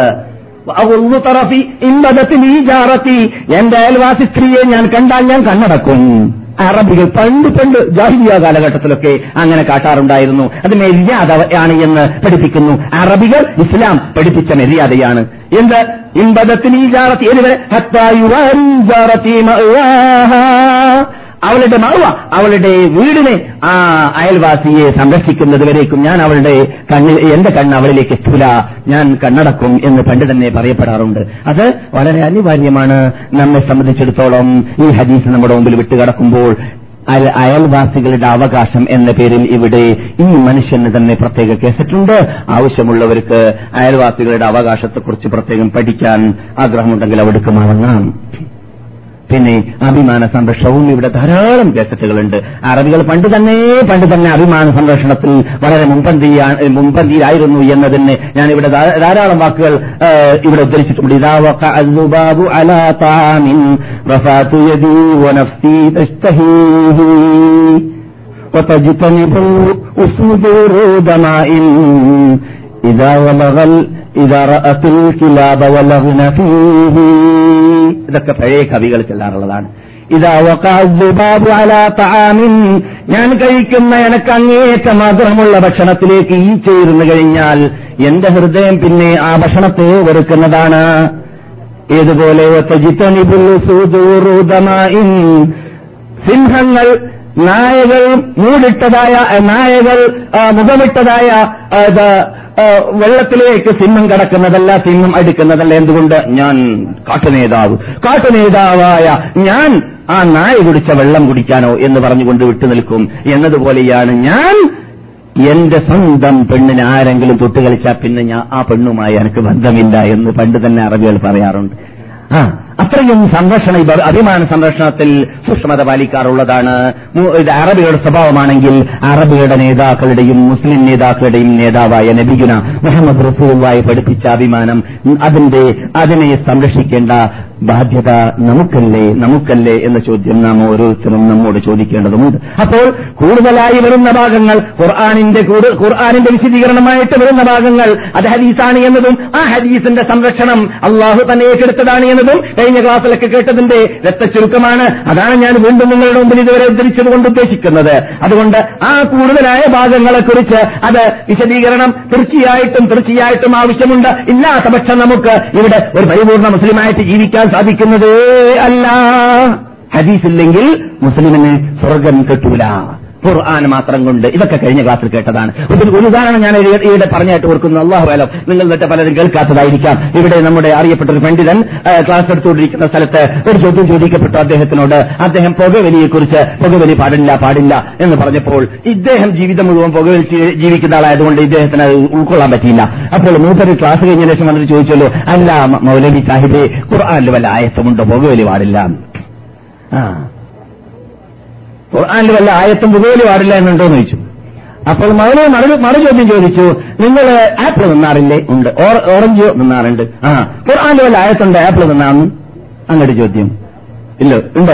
ഇല്ലല്ലോ അങ്ങനെ ഉണ്ടോ പലരും അങ്ങനെ തെറ്റിദ്ധരിച്ചത്. ഈ ഹോട്ടലുകളിലും ലോഡ്ജുകളിലൊക്കെ എഴുതി വെക്കാറുള്ളതായ പട്ടിക പോലെയാണ് പെപ്സിക്കോലൊക്കെ പത്ത് പത്ത് പൈസ കൊക്കക്കോലയ്ക്ക് പത്ത് പൈസ എന്നൊക്കെ കാണുന്നത് മാതിരി ഒന്നൊന്നായിട്ട് ഇങ്ങനെ എഴുതുന്ന പട്ടിക പോലെയാണെന്ന് ഖുർആൻ മനസ്സിലാക്കിയിട്ടുള്ളത്. അങ്ങനെയല്ല. ഖുർആൻ ഉമൂമിയാത്താണ് വരിക. ഏ? മൊത്തത്തിലുള്ളതായ നിയമങ്ങൾ അതിന്റെ വിശദീകരണം.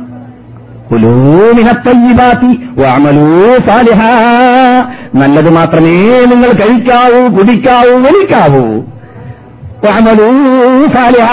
നന്മ മാത്രമേ നിങ്ങൾ ചെയ്യാവൂ. അള്ളാന്റെ പൊതുവിധിയാണ്. അതിൽ എന്തൊക്കെ പെടുന്നുണ്ട്? അത് ഉൾക്കൊള്ളിക്കാന്നല്ലാതെ. പിന്നെ മറുചോദ്യം അദ്ദേഹം ചോദിച്ചു അദ്ദേഹത്തോട് ആരോട്? ഈ ചോദിച്ച വ്യക്തിയോട് പണ്ഡിതൻ ചോദിച്ചു അല്ല ചങ്ങാതി നിങ്ങളുടെ കുട്ടി പുകവലിക്കുന്ന കണ്ടാൽ നിങ്ങളുടെ കുട്ടി പുകവലിക്കുന്ന കണ്ടാൽ നിങ്ങൾ അതിനെ ഇഷ്ടപ്പെടുമോ നിങ്ങൾ എന്താ കാട്ടാ.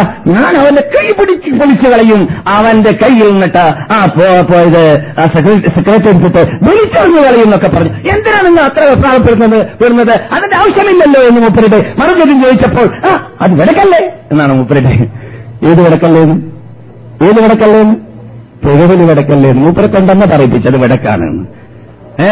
മൂപ്പര് ഖുർആൻ ആയത്തുണ്ടോ എന്ന് ചോദിച്ചു വന്ന മനുഷ്യനെ കൊണ്ട് അദ്ദേഹത്തിന് തൊള്ള കൊണ്ട് പറയിപ്പിച്ചു. പുകവലി വിടക്കായതുകൊണ്ടാണ് എന്റെ കുട്ടി വലിക്കണ്ടെന്ന് എനിക്ക് നിർബന്ധമുണ്ടായത് എന്ന്. അപ്പോൾ എന്നാ പിന്നെ നിങ്ങൾ എന്നെ സമ്മതിച്ചല്ലോ വിടക്കാണെന്ന് അതന്നെയാണ് അള്ളാഹു പറഞ്ഞത്. നല്ലത് കഴിക്കണം നല്ലതല്ലാത്ത ഒഴിവാക്കണം. പുകവലി പുകവലി വിടക്കാണ് എന്ന് പറയാത്ത ആരുമില്ല. അതുണ്ടാക്കുന്ന കമ്പനി വരെ വിടക്കാണെന്ന് പറഞ്ഞിട്ടാണ് എഴുതി വിടാറുള്ളത്. അതൊക്കെ നമ്മുടെ വിഷയമല്ല ചർച്ചാ വിഷയമല്ല. പക്ഷേ ഹദീസ് എന്ന വിഷയം കേൾക്കുമ്പോൾ ക്ഷീണം വരാതിരിക്കാൻ വേണ്ടിയുള്ളതായ ഭാഗങ്ങൾ മാത്രം.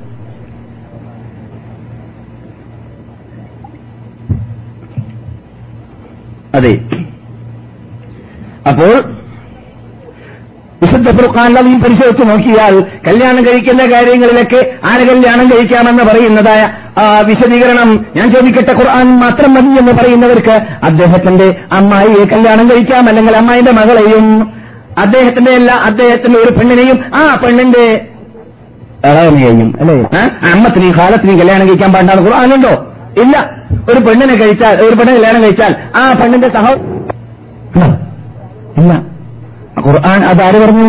നബിഗുന മുഹമ്മദ് റസൂലുള്ളാഹി സല്ലാഹു അലൈ വസ്ലം തങ്ങൾ നൽകിയതായ വിശദീകരണമാണ്. ആ വിശദീകരണം ഇല്ലാത്തതുകൊണ്ട് ഈ ഫേസിലുള്ള ചിന്താഗതിയുമായി ജീവിക്കുന്നവർക്ക് ഒരു പക്ഷേ മൃഗതുല്യ ജീവിതം നയിക്കേണ്ടി വരും എന്നതാണ് യാഥാർത്ഥ്യം. അള്ളാഹു അവരെയും നമ്മയും സന്മാർഗത്തിലേക്ക് നയിക്കട്ടെ. അതെ. കഴിഞ്ഞ ക്ലാസിന്റെ സമാപനത്തിൽ ഞാൻ എങ്ങനെയാണ് എൽമുൽ ഹദീസ് എന്ന് പറയുന്ന ഈ വിജ്ഞാനത്തെ ഈ ക്ലാസിന്റെ മുഖവരയിൽ പറഞ്ഞതുപോലെ തന്നെ അള്ള സംരക്ഷിച്ചത്. ഈ കാലഘട്ടത്തിൽ ഗ്രന്ഥങ്ങൾ തയ്യാറായത് ആയിരിക്കുന്നതുകൊണ്ട് ഇന്നത്തെ കാലഘട്ടത്തിൽ ആ ഗ്രന്ഥങ്ങളുടെ സംരക്ഷണവും ഗ്രന്ഥങ്ങൾ പഠിച്ചവരുടെ സംരക്ഷണവുമാണ് ആവശ്യം. അതല്ല ചെയ്തുകൊണ്ടേയിരിക്കുന്നുണ്ട് എന്നാണ് നിങ്ങൾ കേട്ടത്. അത് അയർലൻഡ് രണ്ട് അയർലൻഡിലും വടക്ക് കിഴക്ക് അല്ലെ? അയർലൻഡ് ശമാലിയ ഒരു ജനൂബി അതെ തെക്ക് വടക്ക് രണ്ട് അയർലൻഡിലും നമ്മുടെ ലൈബ്രറി നമ്മുടെ ഗ്രന്ഥങ്ങൾ സൂക്ഷിക്കപ്പെട്ട ലൈബ്രറികളുണ്ട് ധാരാളം ലൈബ്രറികളുണ്ട് ഇന്നുമുണ്ട്. അവർ അത്ഭുതകരമാം വിധം സംരക്ഷിച്ചു വരുന്നുണ്ട്. നേതൃത്വം വഹിക്കുന്നവർ എന്നിട്ട് പലരും ജൂതന്മാരാണെന്നാണ് വിവരം അവിടെ. ജൂതന്മാരാണ് നേതൃത്വം വഹിക്കുന്നവർ പക്ഷേ ഗ്രന്ഥങ്ങൾ ആരുടേതാണ്? മുഹമ്മദ് ബിൻ അബ്ദുല്ല സല്ലാഹു അലൈ വസല്ലമിന്റെ ഹദീസുകളാണ്. അതിന്റെയൊക്കെ കോപ്പികൾ നമ്മുടെ കയ്യിലുമുണ്ട്. ഒറിജിനൽ കോപ്പിയുമുണ്ട്. അല്ലാത്ത കോപ്പീസുമുണ്ട്. ഇതൊക്കെ അറിയേണ്ട കാര്യങ്ങളാണ്. അപ്പോൾ അള്ളാഹു അത്ഭുതകരമാവിധം നമ്മെ പേശിട്ട് അത്ഭുതകരമാവിധം സംരക്ഷിച്ചുകൊണ്ടേയിരിക്കുന്നുണ്ട് പണ്ടൊരു കാലഘട്ടത്തിൽ താത്താറുകളുടെ വിപ്ലവത്തിൽ അഫ്ഗാന്റെയും അഫ്ഗാനിസ്ഥാന്റെയും റഷ്യയുടെയും മധ്യത്തിലൊക്കെ ഉള്ളതായ നദികളായിട്ട് അറിയപ്പെടുന്നതായ ജയ്ഹവും സൈഹവും നദികളൊക്കെ നിറഞ്ഞു പോയിരുന്നു ദജില നദിയൊക്കെ നിറഞ്ഞു പോയിരുന്നു അവിടെ വലിച്ചെറിയപ്പെട്ടതായ നമ്മുടെ ഗ്രന്ഥങ്ങൾ മൂലമെന്ന് പറയപ്പെടുന്നു. എന്നിട്ട് നമുക്ക് റസൂൽ പറഞ്ഞ വല്ല ഹദീസനെയും വല്ല നഷ്ടപ്പെടുത്തിയോ ഇല്ല ഹദീസും നഷ്ടപ്പെട്ടിട്ടില്ല. സഹിഹായ സ്വീകാര്യമായ ഒരു ഹദീസും അല്ല നഷ്ടപ്പെടുത്തിയിട്ടില്ല. അള്ളാഹ് ഏറ്റെടുത്ത കാര്യമായതുകൊണ്ട് അള്ളാഹു തന്നെ "സുമ്മ ഇന്ന അലൈന ബയാന എന്ന് ഏറ്റെടുത്തത് കൊണ്ട് അള്ളാഹ് നഷ്ടപ്പെടുത്തിയിട്ടില്ല. ആ അത്ഭുതകരമാമിതം അള്ളാഹു സംരക്ഷിക്കാൻ വേണ്ടിയിട്ട് അള്ളാഹു സുനാനോത്തല പ്രത്യേക വിഭാഗത്തെ ഓരോ കാലഘട്ടത്തിലായി സൃഷ്ടിച്ചു വരികയായിരുന്നു. ഒന്നാം നൂറ്റാണ്ടിൽ സഹബാക്കളുണ്ട്. രണ്ടാം നൂറ്റാണ്ടിൽ താപ്യങ്ങളുണ്ട്. പിന്നെ താപ്യങ്ങളുണ്ട്. ആ താപ്യ താപ്യങ്ങളും താപ്യ താപ്യങ്ങളിലൂടെയും ഓരോ കാലഘട്ടങ്ങളിലായിട്ട് ഇന്ന് നാം പറയുന്നതായ ഇന്റർനെറ്റിനേക്കാൾ അത്ഭുതത്തിൽ. അതുപോലെ തന്നെ കമ്പ്യൂട്ടറിനേക്കാളും അത്ഭുതത്തിൽ. ഓർമ്മശക്തിയുള്ളതായ ബ്രെയിനിന്റെ ഉടമകൾ. അതൊക്കെ ഞാനും നിങ്ങളും പറയുന്നതല്ല ഓറഞ്ച് ലിസ്റ്റുകാരാകുന്ന ജീവിത വിഭാഗവും ക്രിസ്തീയ വിഭാഗവും അവർ അവരുടെ ഗ്രന്ഥങ്ങളിൽ ആ പണ്ഡിതന്മാരെക്കുറിച്ച് അത്ഭുതം എഴുതി പോയിരിക്കുകയാണ് എന്താണ് അവരുടെ കഴിവ് എന്ന്? ഇമാം മുഹമ്മദ് ഹംബന്റെ മുമ്പിൽ പത്ത് ഹദീസുകളെ അതിലുള്ള റിപ്പോർട്ടകന്മാരെ മുങ്കിപ്പിച്ച് പിന്തിപ്പിച്ച് ചാഞ്ച് ചെയ്തിട്ട് കൊടുത്തപ്പോൾ ഏതാനും മിനിറ്റ് കൊണ്ട് അദ്ദേഹം അതിനെ ക്ലിയർ ചെയ്തു കൊടുത്തു എന്നാണ്. അങ്ങനെയുള്ള കഴിവ് അള്ളാഹു ആ വിഭാഗത്തിന് നൽകിയത് എന്തിനു വേണ്ടിയാണ്? ഈ ഹദീസിന്റെ സംരക്ഷണത്തിന് വേണ്ടി മാത്രമാണ്. ഞാനിവിടെ പലപ്പോഴും പറഞ്ഞിട്ടുണ്ട് ഏതെങ്കിലും ഒരു ക്രിസ്തി ക്രിസ്ത്യാനിക്കോ ഒരു ജൂതനോ മൂസ പറഞ്ഞിട്ടുണ്ട് എന്നോ ഈസ പറഞ്ഞിട്ടുണ്ടോ എന്ന് പറഞ്ഞിട്ട് എന്ത് എന്ന് എന്നോ പറഞ്ഞിട്ട് ഏതെങ്കിലും വചനം ഒരു കൃത്യമായിട്ട് നൂറേ നൂറ് സ്ഥാപിക്കാൻ നൂറേ നൂറിൽ സ്ഥാപിക്കാൻ സാധിക്കുന്നതേ അല്ല. ലോകത്തിലുള്ള സർവ കുത്തുബുൽ മുഖദ്ദസ എന്ന അറിയപ്പെടുന്നതായ ആ പഴയ നിയമമാവട്ടെ പുതിയ നിയമങ്ങളാവട്ടെ അതൊക്കെ ആ നേതാക്കൾ മരിച്ചിട്ട് നൂറ്റാണ്ടുകൾക്ക് ശേഷം ഭൂമിയിൽ ഉടലെടുക്കുന്നതാണ്. ഇതല്ല നിബിവചനം താഴെ ഇറങ്ങുന്നു അവിടെ നിന്ന് ഏറ്റെടുക്കുന്നു സഹാബി. സഹാബിയിൽ നിന്നിട്ട് താപിയങ്ങൾ ഏറ്റെടുക്കുന്നു ഓരോ വ്യക്തികൾ ഏറ്റെടുത്തത് വള്ളിക്കോ പുള്ളിക്കോ ചാഞ്ചില്ലാത്ത രൂപത്തിൽ സുരക്ഷിതമായി സുരക്ഷിതമായി സംരക്ഷിക്കപ്പെട്ടുകൊണ്ട് ഇവിടെ നമ്മുടെ മുമ്പിലേക്ക് അള്ളാഹു സുബാനോ താര എത്തിച്ചു തന്നിട്ടുണ്ട് എത്തിച്ചു തന്നുകൊണ്ടേ ഇരിക്കുന്നുമുണ്ട് എന്നതാണ് അത്ഭുതം എന്നതാണ് യാഥാർത്ഥ്യം അതെ يا أيها الذين آمنوا لا تقدموا بين يدي الله ورسوله അള്ളാഹുവിന്റെയും റസൂലിന്റെയും മുമ്പിൽ നിങ്ങൾ വിട്ടുകിടക്കരുത് എന്നായത്ത് ഞാനിവിടെ മുമ്പോതിയിട്ടുണ്ട് മുമ്പിൽ വിട്ടുകിടക്കാതിരിക്കുക എന്ന് പറഞ്ഞാൽ അള്ളാന്റെ കൽപ്പനക്ക് ആദ്യം വിട്ടുകടന്നു പോകാൻ പാടുള്ള പാടുള്ളതല്ല. അള്ള നിർത്തിയെടുത്ത് നിങ്ങൾ നിൽക്കണം. അപ്രകാരം തന്നെ നബിഗുന മുഹമ്മദ് റസൂലി സല്ലാഹു അലൈഹി വസ്ലം നമ്മെ നിർത്തിയെടുത്ത് നിൽത്തു നിൽക്കണം എന്നാണ് അതിന്റെ അർത്ഥം. വിശദീകരണം ഹദീസിലൂടെ സഹിഹായ ഹദീസിലൂടെ നമുക്ക് പരിശോധിച്ചാൽ കാണാം. റസൂൽ പറയുന്നു കുല്ലു ഉമ്മത്തി ജന്മ ജന്ന എല്ലാ എന്റെ സമുദായം സ്വർഗത്തിൽ പ്രവേശിക്കും. ആരൊഴിച്ച? ഇല്ലാമൻ അബ. പ്രവേശിക്കണ്ട എന്ന് വെച്ചൊരൊഴിച്ച് തീരെ ചോദിക്കപ്പെട്ടു. മന്യമായ അറസുള്ള ആരാണ് സ്വർഗത്തിൽ കിടക്കേണ്ട? കിടക്കണ്ട എന്ന് ആഗ്രഹിക്കുന്നവർ എല്ലാവരുടെയും ആഗ്രഹം സ്വർഗത്തിൽ കിടക്കണം എന്ന് തന്നെയല്ലേ? അപ്പോൾ പറയപ്പെട്ടു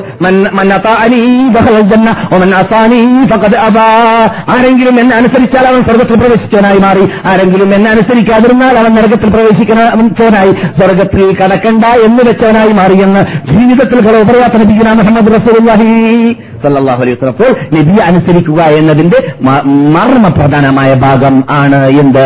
നബി സല്ലാഹു അലൈഹി വസ്ല്ലം പറഞ്ഞതായ വചനങ്ങളെ സംരക്ഷിച്ച് സൂക്ഷിച്ച് പഠിക്കുക മനസ്സിലാക്കുക എന്ന് കഴിഞ്ഞ ക്ലാസ്സിലൂടെ നാം പഠിച്ചു. അങ്ങനെ സംരക്ഷണം ഏതുവരെ എത്തി? രണ്ടാം നൂറ്റാണ്ടിന്റെ മധ്യം മൂന്നാം നൂറ്റാണ്ടിന്റെ തുടക്കം അവിടെ വരെ അവിടെ വരെ എത്തിയപ്പോൾ വ്യത്യസ്തമായ ചിന്താഗതിയുടെ ഉടമകൾ ഇറാഖിൽ വ്യാപകമായതുകൊണ്ട് ഇറാഖിലുള്ളതായ ഹദീസുകളെ സ്വീകരിക്കുന്ന കാര്യത്തിൽ മദീനയിൽ ജീവിച്ചിരുന്നതായ പണ്ഡിത ലോകം സൂക്ഷ്മത പാലിച്ചിരുന്നു. എന്ന കാര്യമായിരുന്നു ഞാനിവിടെ പറഞ്ഞു വന്നിരുന്നത്. മഹാനായ ഇമാം Malik bin Anas al Asbahi റഹ്മത്തുള്ളാഹി അലഹി ഇറാഖുകളിൽ നിന്നിട്ട് ഹദീസ് സ്വീകരിക്കാതിരുന്നതായ കാലഘട്ടം കഴിഞ്ഞിരുന്നു. കാരണം ഇറാഖിൽ ധാരാളം ചിന്താഗതിയുടെ പഴച്ച ചിന്താഗതികളുടെ ഉടമകൾ കടന്നു വന്നതുകൊണ്ട് എന്നതുകൊണ്ട് തന്നെ. അതുകൊണ്ട് മഹാനായ മഹാനായ അബ്ദുല്ലാഹിബിൻ അമർബിൻ ആസ് വലിയല്ലാഹു താലാനുവിന്റെ അടുക്കലേക്ക് ഒരവസരത്തിൽ ഇത് സഹബാക്കയുടെ കാലഘട്ടത്തിൽ തന്നെയാണ്. ഇറാഖികളെ കുറിച്ച് സംസാരിക്കാൻ വേണ്ടി ചോദിച്ച ഇറാഖികളുടെ അതീസിനെ കുറിച്ച് വിശദീകരണം ചോദിച്ചപ്പോൾ അവർ കള്ളം പറയുന്നവരാണ് കള്ളം പറയുന്നവരാണ് കള്ളം പറയുന്നവരാണ് എന്ന് പറഞ്ഞ വാക്കുകൾ ചരിത്രത്തിൽ കാണാം. ഇറാഖുകൾ മൊത്തത്തിലല്ല ഇറാഖുകൾ നിന്നിട്ട് ഈ നിലക്കുള്ള ചിന്താഗതിയുടെ ഉടമകളെ കുറിച്ചാണ് പറയുന്നത്. പഴച്ച ചിന്താഗതികളുടെ ഉടമകൾ. അത് ഞാൻ പലപ്പോഴും നിങ്ങൾ കേൾപ്പിച്ചിട്ടുണ്ട്. അവിടെ മുഴത്തസിലികളും ബാത്തുനീസത്തിന്റെ ഉടമകളും ജഹ്മികളും അക്ലികളും മുർജിഅത്തിന്റെ ഉടമകളും പല ഇസങ്ങളാണത് ഈ ഇസത്തിന്റെ ഉടമകൾക്കൊക്കെ സഹാബാക്കളെ കണി കണ്ടുകൂടാ? സഹാബാക്കളെ കണി കണ്ടുകൂടാ? പ്രത്യേകിച്ച്.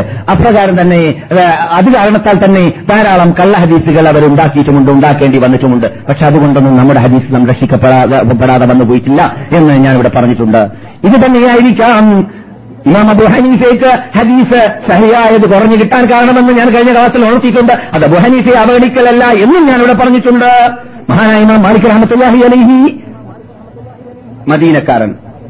അദ്ദേഹം ജീവിച്ച കാലഘട്ടത്തിലാണ് അബു ഹനീഫ ജീവിക്കുന്നത്. പക്ഷെ അബു ഹനീഫ മാലിക്കിനേക്കാളും വയസ്സ് കൂടുതലുള്ള ആളാണ്. ആദ്യത്തെ വ്യക്തി ആരാണ്? ഇമാമുകളുടെ കൂട്ടത്തിൽ അബു ഹനീഫ് നൊഹ്മാൻ സാബിത്ത്. അദ്ദേഹം കഴിഞ്ഞാൽ മദീനയുടെ ഇമാമായ Malik bin Anas al Asbahi ഇമാമു ദാറുൽ ഹിജ്റ.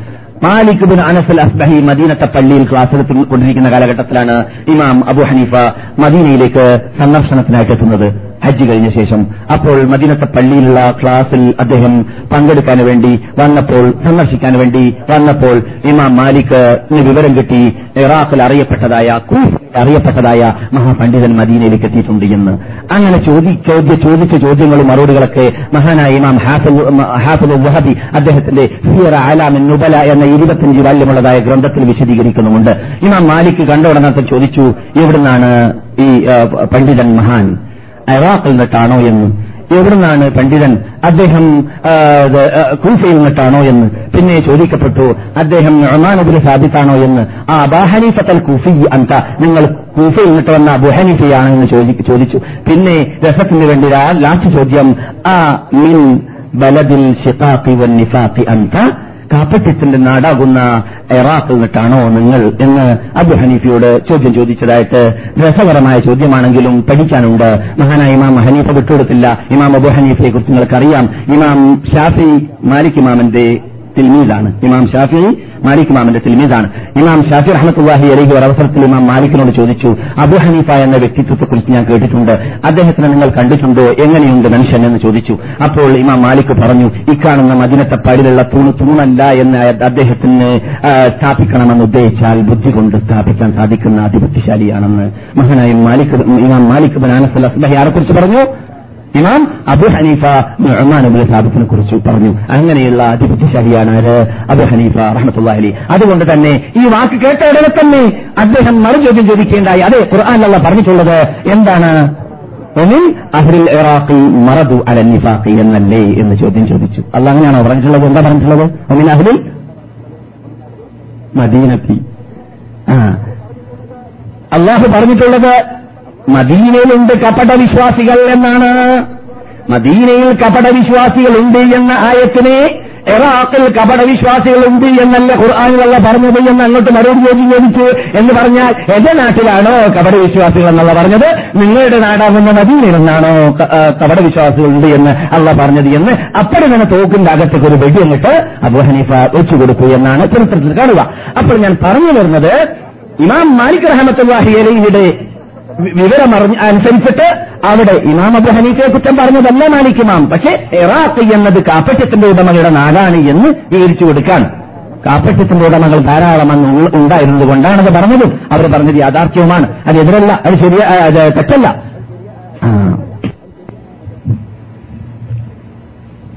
അതെ.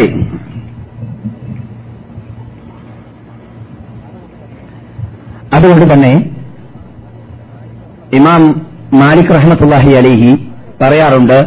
അദ്ദേഹം മാലിക് റഹ്മത്തുല്ലാഹി അലിഹി പതിനായിരക്കണക്കിന് ഹദീസുകൾ റിപ്പോർട്ട് റിപ്പോർട്ട് ചെയ്തതായ മഹാവ്യക്തിത്വം മഹാപണ്ഡിതൻ മദീന ഇമാം ഹത്തീബ് ഖാദി എല്ലാമായിരുന്ന വ്യക്തിത്വം. അദ്ദേഹം അദ്ദേഹത്തിന്റെ കാലഘട്ടത്തിൽ ഇറാഖിൽ നിന്നിട്ട് അബൂ തനീമത്തെ സഹ്തിയാനി എന്ന പേരിൽ ഒരു മഹാപണ്ഡിതൻ കടന്നു വന്നു അദ്ദേഹം വളരെ അള്ളാന ഭയമുള്ള വ്യക്തിയായിരുന്നു. അതുകൊണ്ട് തന്നെ എപ്പോൾ കണ്ടാലും അദ്ദേഹം ജനങ്ങളുടെ മുമ്പിൽ ജലദോഷിയായിട്ട് അഭിനയിക്കലാണ്. ജലദോഷമുള്ള ആളായിട്ട് അഭിനയിക്കലാണ്. കാരണം കാരണം എന്താണ്? മൂപ്പര് കയറിയാണ് മൂപ്പര് എന്നും കയറിയെന്നേ അള്ളാനെ പേടിച്ച് കയറിയാണ് നമുക്ക് ഒന്നും കുറച്ചാല കരച്ചിൽ വരാം വേറെ ഏത് സമയത്തും കരച്ചിൽ വരില്ല. ആ. ചിലപ്പോൾ കരച്ചിൽ വരില്ല. ആ. ചിലപ്പോൾ ഉള്ളു കുടിച്ചാലും വരില്ല കരഞ്ഞ് പ്രാക്ടീസ് ഇല്ലാത്തതുകൊണ്ട്. ആ. അത്രയും മരവിച്ച കണ്ണാണ് പലരുടെയും. അള്ളാണ് പിടിച്ച് കരയാൻ തോന്നലയില്ല അതൊക്കെ പഴഞ്ചൻ. ആ. മനസ്സിലായില്ലേ? മഹാനായ അബൂ തന്നീമത്തെ സഖ്തിയാനി റഹ്മത്തുല്ലാഹി അലൈഹിയെ കണ്ടപ്പോൾ മഹാനായ ഇമാം മാലിക് സുലഭായി പറഞ്ഞു എറാത്തിലും മനുഷ്യന്മാരുണ്ട് എന്ന് എനിക്ക് മനസ്സിലാക്കാൻ പറ്റിയത് അബൂ തമീമയെ കണ്ടപ്പോഴാണ് എന്ന്. ഇറാഖിൽ മനുഷ്യന്മാരുണ്ട്. ശരിക്ക് മനുഷ്യൻ എന്ന് പറയാൻ പറ്റുന്ന ആൾക്കാരുണ്ട് എന്ന് ഇദ്ദേഹത്തെ കണ്ടപ്പോൾ എനിക്ക് മനസ്സിലായി എന്ന് അബൂ സഖ്തിയാനിയെ സഖ്തിയാനി കണ്ടപ്പോൾ ഇമാം മാലിക് പറഞ്ഞിരുന്നു. ഇതൊക്കെ ഞാൻ പറയുന്നതിന് വേണ്ടിയാണ്. നമ്മുടെ നേതാക്കൾ ഹദീസ് സ്വീകരിക്കാൻ പറ്റുന്ന മേഖല ഏതാണ്? ചുറ്റുപാട് ഏതാണ്? അന്തരീക്ഷം ഏതാണ്? ജനങ്ങൾ ഏതാണ്? ആൾക്കാർ ഏതാണ്? എന്നതൊക്കെ പഠിച്ചു ഗ്രഹിച്ച് മനസ്സിലാക്കിയിട്ട് മാത്രമേ ഹദീസ് ഉൾ- ഉൾക്കൊള്ളാറുണ്ടായിരുന്നുള്ളൂ. അത് ജനങ്ങൾക്ക് വിവരിച്ചു കൊടുക്കാറുണ്ടായിരുന്നുള്ളൂ എന്ന് പഠിക്കാൻ വേണ്ടി മാത്രമാണ്.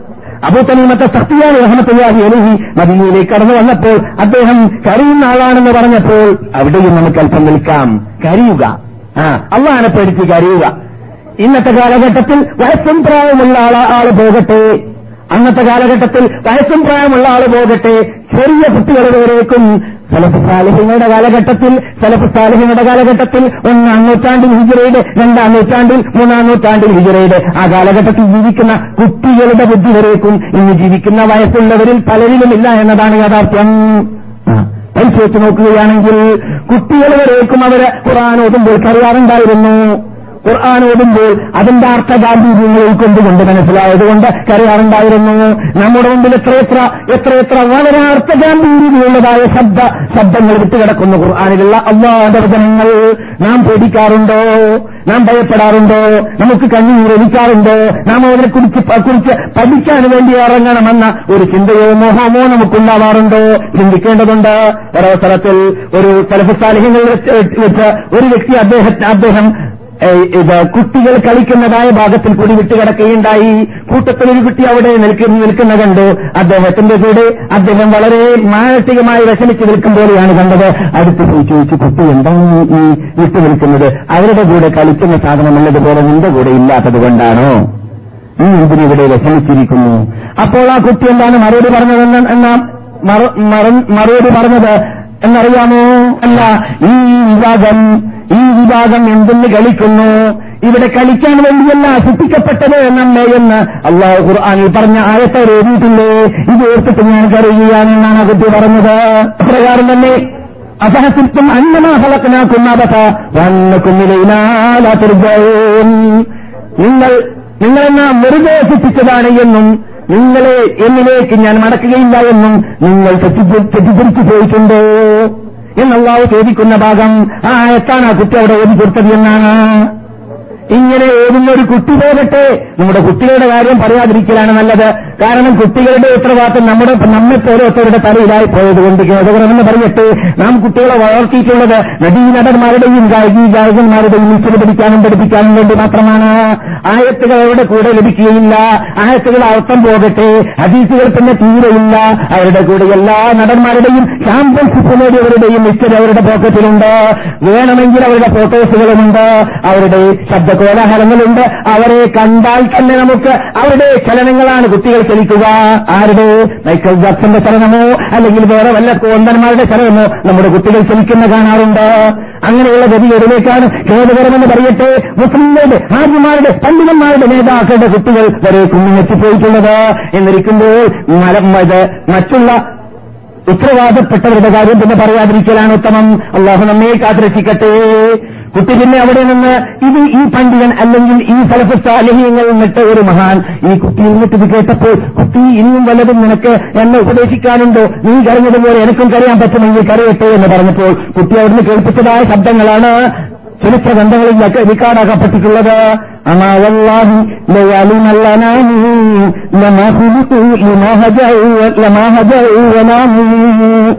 والله ليعلمنني لما خلقوا لما هدعوا لما هدعوا وناموا لقد خلقوا ليوم لو رأته عيون قلوبهم صاحوا وهاموا أما أما والله لو عرف الأنام മനുഷ്യന്മാർ എന്തിനാണ് അവരെ സൃഷ്ടിക്കപ്പെട്ടത് എന്ന് അവർ ചിന്തിച്ചിട്ടുണ്ടെങ്കിൽ അവർക്ക് ഉറക്കം വരികയില്ലായിരുന്നു അതെ ഞാൻ ആലോചിച്ച് നോക്കും സുഹൃത്തുക്കളെ ഞാനും നിങ്ങൾ ഇപ്പോൾ ഇവിടെ ഇരിക്കാൻ ശരിക്കും ബുദ്ധി ഉപയോഗിച്ച് ചിന്തിക്കാണ് ഇവിടുന്ന് ഈ ഭൂമി ഈ റൂമിൽ നിന്നിട്ട് നമുക്ക് പുറത്തു പോകാൻ പറ്റില്ല എന്ന ഒരു ഓർഡർ അങ്ങോട്ട് കിട്ടിയെന്ന് മനസ്സിലാക്കാം. പുറത്തു പോകലുണ്ടാവില്ല. ഇവിടുന്ന് മേടിച്ചിട്ട് ഇറങ്ങാൻ പറ്റുള്ളൂ എന്ന് നമുക്ക് വിവരം കിട്ടി. എന്തായിരിക്കും ഞാൻ നിങ്ങൾ എന്റെ നിങ്ങളുടെ സ്ഥിതി? ഈ രൂപത്തിലായിരിക്കും ഞാൻ ചിന്തിക്കാം ഒരു പക്ഷേ നമ്മുടെ ബുദ്ധി തന്നെ നമ്മുടെ തലയിൽ നിന്നിട്ട് നമ്മുടെ ബ്രെയിനിൽ നിന്നിട്ട് പറക്കും. മനുഷ്യൻ യാത്ര പോകുമ്പോൾ ബുദ്ധി പകുതിയാണ് അറിയിച്ചു നോക്കും. യാത്രയ്ക്ക് മൂന്ന് ദിവസം മുമ്പ് വരേക്കും കൊടുത്ത കത്തൊക്കെ വാങ്ങും. യാത്ര പോകുന്ന ദിവസത്തിലാകുമ്പോൾ പിന്നെ സംസാരം പകുതി പകുതിയാണ്. പരിപൂർണ കെരുമകൾ പുറത്തിറങ്ങില്ല കാരണം ഉപ്പയുടെ പകുതി ബുദ്ധി നാട്ടിലാണ്. അതെ പരിവർത്തനത്തിന് മനുഷ്യൻ എത്രമാത്രം അതി അധീനപ്പെട്ട് ജീവിക്കുന്നു എന്ന് മനസ്സിലാക്കാൻ ദൂരം പോകേണ്ടതില്ല. പ്ലെയിന്റെ ടൈം അടുത്തു കഴിഞ്ഞാൽ പിന്നെ പറയുന്നതൊന്നും കേൾക്കൂല. സലാം പറഞ്ഞാൽ മടങ്ങൂല. നിങ്ങൾ ചിന്തിച്ചു നോക്കൂ. ഇതിന് ദൂരം പോകേണ്ടതുണ്ട്? നമുക്കറിയാവുന്ന ഒരു ഉദാഹരണം. എന്നിരിക്കുമ്പോൾ ഇവിടെ നിന്ന് റൂം ഒന്ന് പുറത്തു പോകാൻ പറ്റില്ല എന്ന് നൂറെ നൂറിൽ നമുക്ക് വല്ല വാണിംഗ് കിട്ടുകയാണെങ്കിൽ എന്തായിരിക്കും നമ്മുടെ സ്ഥിതി. ഇത് തന്നെയാണ് ഇവിടെ സംഭവിക്കുന്നത്. നാം എല്ലാവരും മരിക്കേണ്ടവരാണ് എന്ന് നമ്മെ ശക്തിച്ച റബ്ബ് പറഞ്ഞു വിട്ടിരിക്കുകയാണ്. ഇന്നൊക്കെ മയ്യത്തും മുഹമ്മദ് നബിയെ നിങ്ങൾ മയ്യത്താണ്. ഇന്നവും മയ്യത്തൂൻ. അവരെല്ലാവരും മരിക്കേണ്ടവരാണ് പ്രശ്നം മരിക്കുക എന്നതിനല്ല ഉമ്മയിന്നക്കും യോമൽക്കുയാമത്തി എന്റെ റബ്ബിക്കും. പക്ഷേ പരലോകത്തിൽ സുപ്രീം കോർട്ടിൽ എന്റെ എന്റെ മുമ്പിൽ വെച്ചിട്ട് അവിടെ നിങ്ങളോട് ഞാൻ ചോദിക്കുക തന്നെ ചെയ്യും. നിങ്ങളോട് ഞാൻ പിണങ്ങും വാദിക്കും. എന്താണോ നീ കാട്ടിയതെന്ന് ഞാൻ ചോദിക്കും. വിജയില നിങ്ങൾ ചെയ്തതായ ചെറുതും വലുതുമായ എല്ലാ ചലനങ്ങളെക്കുറിച്ച് എന്നതാണ് പ്രശ്നം എന്ന് അള്ളാഹു പറഞ്ഞത് ഖുർആാനിതല്ലേ ഖുർആൻ നമുക്ക് വിശ്വാസമില്ലേ? അള്ളാഹു പറഞ്ഞതല്ലേ?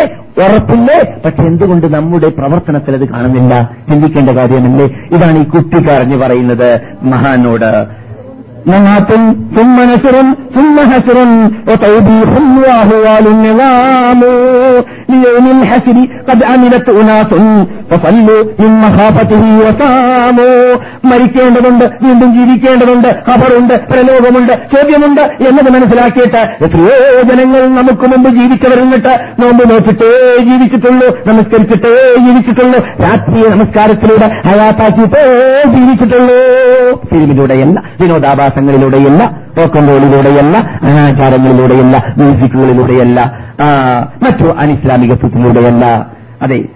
ഒനഹനു നമ്മെ സംബന്ധിച്ചിടത്തോളം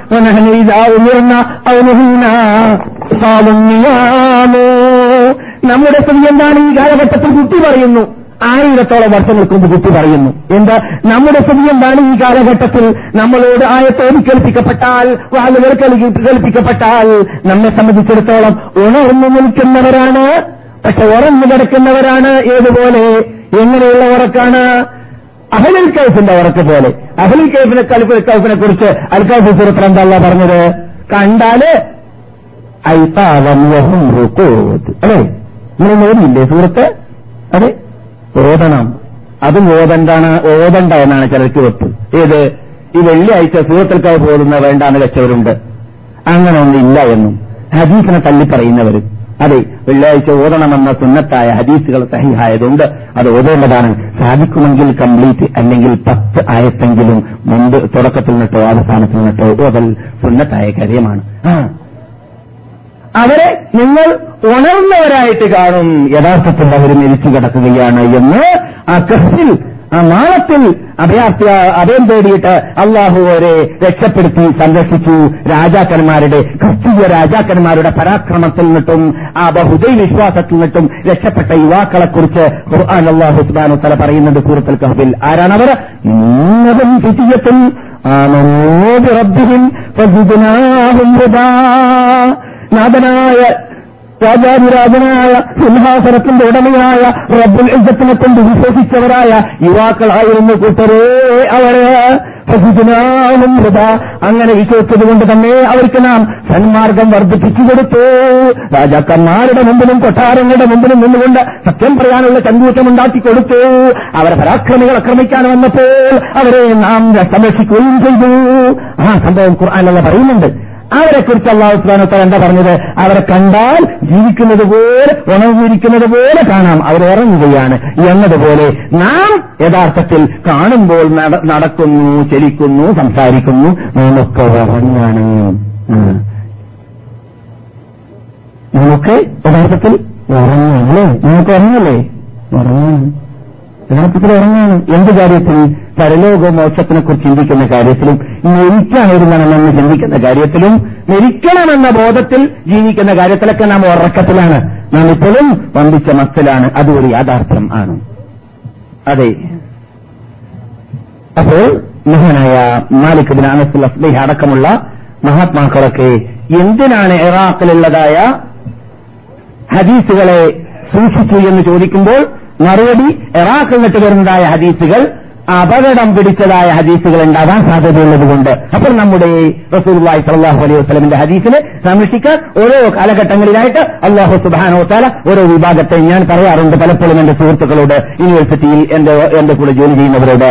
ഈ ഹദീസ് കമ്പ്യൂട്ടറിയിരിക്കുന്ന വകുപ്പിലാണല്ലോ ഈ മനുഷ്യൻ പതിനഞ്ച് വർഷമായി ജോലിയുന്നത് അതുപോലെ ധാരാളം ലോകത്തിൽ ഈ ഹദീസിനെ സംരക്ഷണത്തിന് വേണ്ടി പ്രവർത്തിക്കുന്നുണ്ട്. ഞങ്ങളുടെ പദ്ധതി ഒരു പുതിയ പദ്ധതിയാണ്. കാരണം രാജാവിന്റെ കൽപ്പന അനുസരിച്ച് ഒരു ഗവൺമെന്റ് ചെയ്യുന്ന പദ്ധതി ആയതുകൊണ്ട് വളരെ വിശാലമാണ്. മറ്റു വിഭാഗങ്ങളൊക്കെ ചെയ്യുന്ന പദ്ധതികളൊക്കെ കമ്പനികളായതുകൊണ്ട് വളരെ വളരെ വളരെ പരിമിതമായിരിക്കാൻ സാധ്യതയുണ്ട്. ആരെയും ഞാൻ താഴ്ത്തി പറയല്ല. ഏത് കമ്പനിക്കാരെയും താഴ്ത്തി പറയുന്നതല്ല. പക്ഷേ അപ്പോൾ ഞാൻ പറയാറുണ്ട് ഇതൊരു അത്ഭുതം തന്നെയല്ലേ? പണ്ട് ഇമാമുകളിലൂടെ ഇമാമുകളിലൂടെ അല്ല രക്ഷപ്പെടുത്തി. ഇന്ന് യന്ത്രങ്ങളിലൂടെ രക്ഷപ്പെടുത്താൻ വേണ്ടി അള്ളാന്റെ തീരുമാനമില്ലെങ്കിൽ നടക്കൂലല്ലോ. ഇത് യഥാർത്ഥത്തിൽ അത്ഭുതം തന്നെയാണ്. ഹദീസിൽ ഏത് ചെറുതും വലുതുമായ കൃത്രിമങ്ങൾ കടന്നു കടന്നതിനെ പെട്ടെന്ന് കമ്പ്യൂട്ടറിലൂടെ ഇന്റർനെറ്റിലൂടെ കണ്ടുപിടിക്കാൻ ലോകത്തിലുള്ള ഏത് മുക്കിലോ മൂലയിലോ ജീവിക്കുന്ന പണ്ഡിതന്മാര് വിദ്യാർത്ഥികൾ റിസർച്ച് നടത്തുന്നവര് അവർക്കെല്ലാം ഓ അതേ നിമിഷത്തിൽ പണ്ട് സാറ്റലൈറ്റിന്റെ ഒക്കെ ആവശ്യം വന്നിരുന്നു. ഇന്ന് പെട്ടെന്ന് ഇന്റർനെറ്റിൽ കൂടി ഒഴുകുന്നുണ്ട്. ഒഴുകുമ്പോൾ അവിടുന്ന് ഏ- ഏത് യൂണിവേഴ്സിറ്റിയിൽ നിന്നിട്ട് കുട്ടികൾക്ക് മനസ്സിലാക്കാൻ പറ്റും? ഈ ഹദീസ് കള്ള ഹദീസാണോ അല്ലേ എന്ന്. ആർക്കും പച്ചക്കള്ളം പറഞ്ഞ് പണ്ടൊക്കെ തടികയിച്ചലാക്കാറുള്ളത് പോലെ ഇന്നത്തെ കാലഘട്ടത്തിൽ തടികയിച്ചലാക്കാൻ പറ്റാത്ത രൂപത്തിൽ ഹദീസിനെ സംരക്ഷിച്ചു വരികയാണ് ആര്? ജലാലുഹു. ഈ യുഗത്തിൽ ഇനി പുതിയ യുഗം വരാൻ പോവുകയാണെങ്കിൽ ആ കാലഘട്ടത്തിൽ പുതിയ പുതിയ വല്ല യന്ത്രങ്ങൾ വരികയാണെങ്കിൽ അവിടെയും അള്ളാഹു സംരക്ഷിക്കുക തന്നെ ചെയ്യും. സംശയമേയില്ല കാരണം ഈ പ്രപഞ്ചനാഥനാണ് പറഞ്ഞത് എന്ത്? "സുമ്മ ഇന്ന അലൈന ബയാന. ഖുർആാനിന്റെ വിശദീകരണത്തിനെ നാം ഏറ്റെടുത്തിരിക്കുകയാണ് എന്ന്.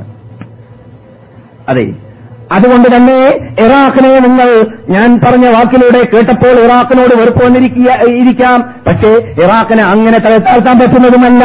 എന്തുകൊണ്ട്? ഇറാഖിൽ ഒരു കാലഘട്ടങ്ങളിൽ അങ്ങനെ പല വിഭാഗത്തിലുള്ള ചിന്താഗതിക്കാർ ചിന്താഗതിക്കാർ ഉടലെടുത്തിട്ടുണ്ടെങ്കിലും അവിടെ ഏകദേശം നാം രാത്രിയിൽ എട്ട് ക്ലാസിലൂടെ ചർച്ച ചെയ്തതായ ഹുദൈബിയ സന്ധിയിൽ നബിയുമായിട്ട് യുദ്ധം ചെയ്യാൻ വേണ്ടി കരാറ് നടത്തിയതായ ബൈഅത്ത് നടത്തിയ ബൈഅത്ത് റുബുവാനുണ്ടല്ലോ എത്ര പേരാണ് ബൈഅത്ത് നടത്തിയവർ പറയൂ? ആയിരത്തി നാനൂറ് പേര്. ആയിരത്തി നാനൂറ് പേര് റസൂലുമായി ബൈഅത്ത് ചെയ്തവരിൽ നിന്നിട്ട് ഇറാഖിൽ ജീവിച്ചവർ മുന്നൂറ് പേരായിരുന്നു. അപ്പോൾ ആ മുന്നൂറ് പേര് എങ്ങനെ ജീവിച്ചു എന്ന് പറയേണ്ടതില്ല. ആ മുന്നൂറ് പേരിൽപ്പെട്ട ആളാണ് മഹാനായ അബ്ദുല്ലാഹിബുൽ മസൂദ്. സഹാബാക്കളിൽ അഗ്രഗണ്യനായ പണ്ഡിതൻ. ഏതെങ്കിലും തെറ്റുകൾ കാണുകയാണെങ്കിൽ അപ്പടി തന്നെ മുരടോടുകൂടി മുറിക്കാൻ വേണ്ടി രംഗത്തിറങ്ങുന്ന ആൾ അബുമോസൽ അവിടെ കൂട്ടയിലുള്ളതായ ഏതോ ഒരു പള്ളിയിൽ വെച്ചിട്ട് ആൾക്കാർ കൂട്ടമായി ഇരുന്നിട്ട് ഒരാൾ സുബാനുള്ള സുബാനുള്ള മറ്റാൾ ഏറ്റുപാട് അലഹമില്ല അലഹമില്ല നമ്മുടെ നാട്ടിലെ റാത്തീരിന്റെ കോലം ഏ? നമ്മുടെ നാട്ടിലൊക്കെ റാത്തീബ് നമുക്ക് നടക്കാറുണ്ടല്ലോ ഇപ്പോഴില്ലേ? മുപ്പത് കൊല്ലം മുമ്പ് ഞാൻ നാട്ടിലുണ്ടായ കാലഘട്ടത്തിലുള്ള കാര്യമാണ് പറയുന്നത് ഒരു പക്ഷേ ഇന്നത്തെ ഇന്നൊക്കെ സത്യം മനസ്സിലാക്കിയതുകൊണ്ട് ജനങ്ങൾ വേണ്ടാന്ന് വെച്ചിട്ടുണ്ടായിരിക്കാം. വെക്കിന് ചെല്ലേണ്ട രൂപം അതല്ല. നിസ്കാര ശേഷം ചെല്ലേണ്ടത് ചെല്ലുക കടക്കാൻ വേണ്ടി ചെല്ലുമ്പോൾ ചെല്ലേണ്ടത് ചെല്ലുക കടന്നുണരുമ്പോൾ ചെല്ലേണ്ടത് ചെല്ലുക വാഹനം കയറുമ്പോൾ ചെല്ലേണ്ടത് ചെല്ലുക എല്ലാവിടങ്ങളിലും ചെല്ലേണ്ടത് ചെല്ലുക ഭാര്യമായ സമ്പർക്കം പുലർത്തുമ്പോൾ ചെല്ലേണ്ടത് ചെല്ലുക പുതുവണ്ണിനെ കാണുന്ന വേളയിൽ അവളുടെ തലയുടെ മീതെ കൈ വെച്ചുകൊണ്ട് ചെല്ലേണ്ടത് ചെല്ലുക ഇതൊക്കെ ചെല്ലാൻ വേണ്ടി അള്ളാഹു റസൂൽ കൽപ്പിച്ചത് ചെല്ലേണ്ടത് ചെല്ലുക. ആ അതൊന്നും മാറിപ്പോകാൻ പാടുള്ളതുമല്ല. ആ മനസ്സിലായില്ലേ? അങ്ങനെ ചെല്ലേണ്ടത് ചെല്ലേണ്ടത് പോലെ ചെല്ലാൻ പഠിക്കാത്ത വിഭാഗം. എന്താ പിന്നെ കാട്ടിയത്?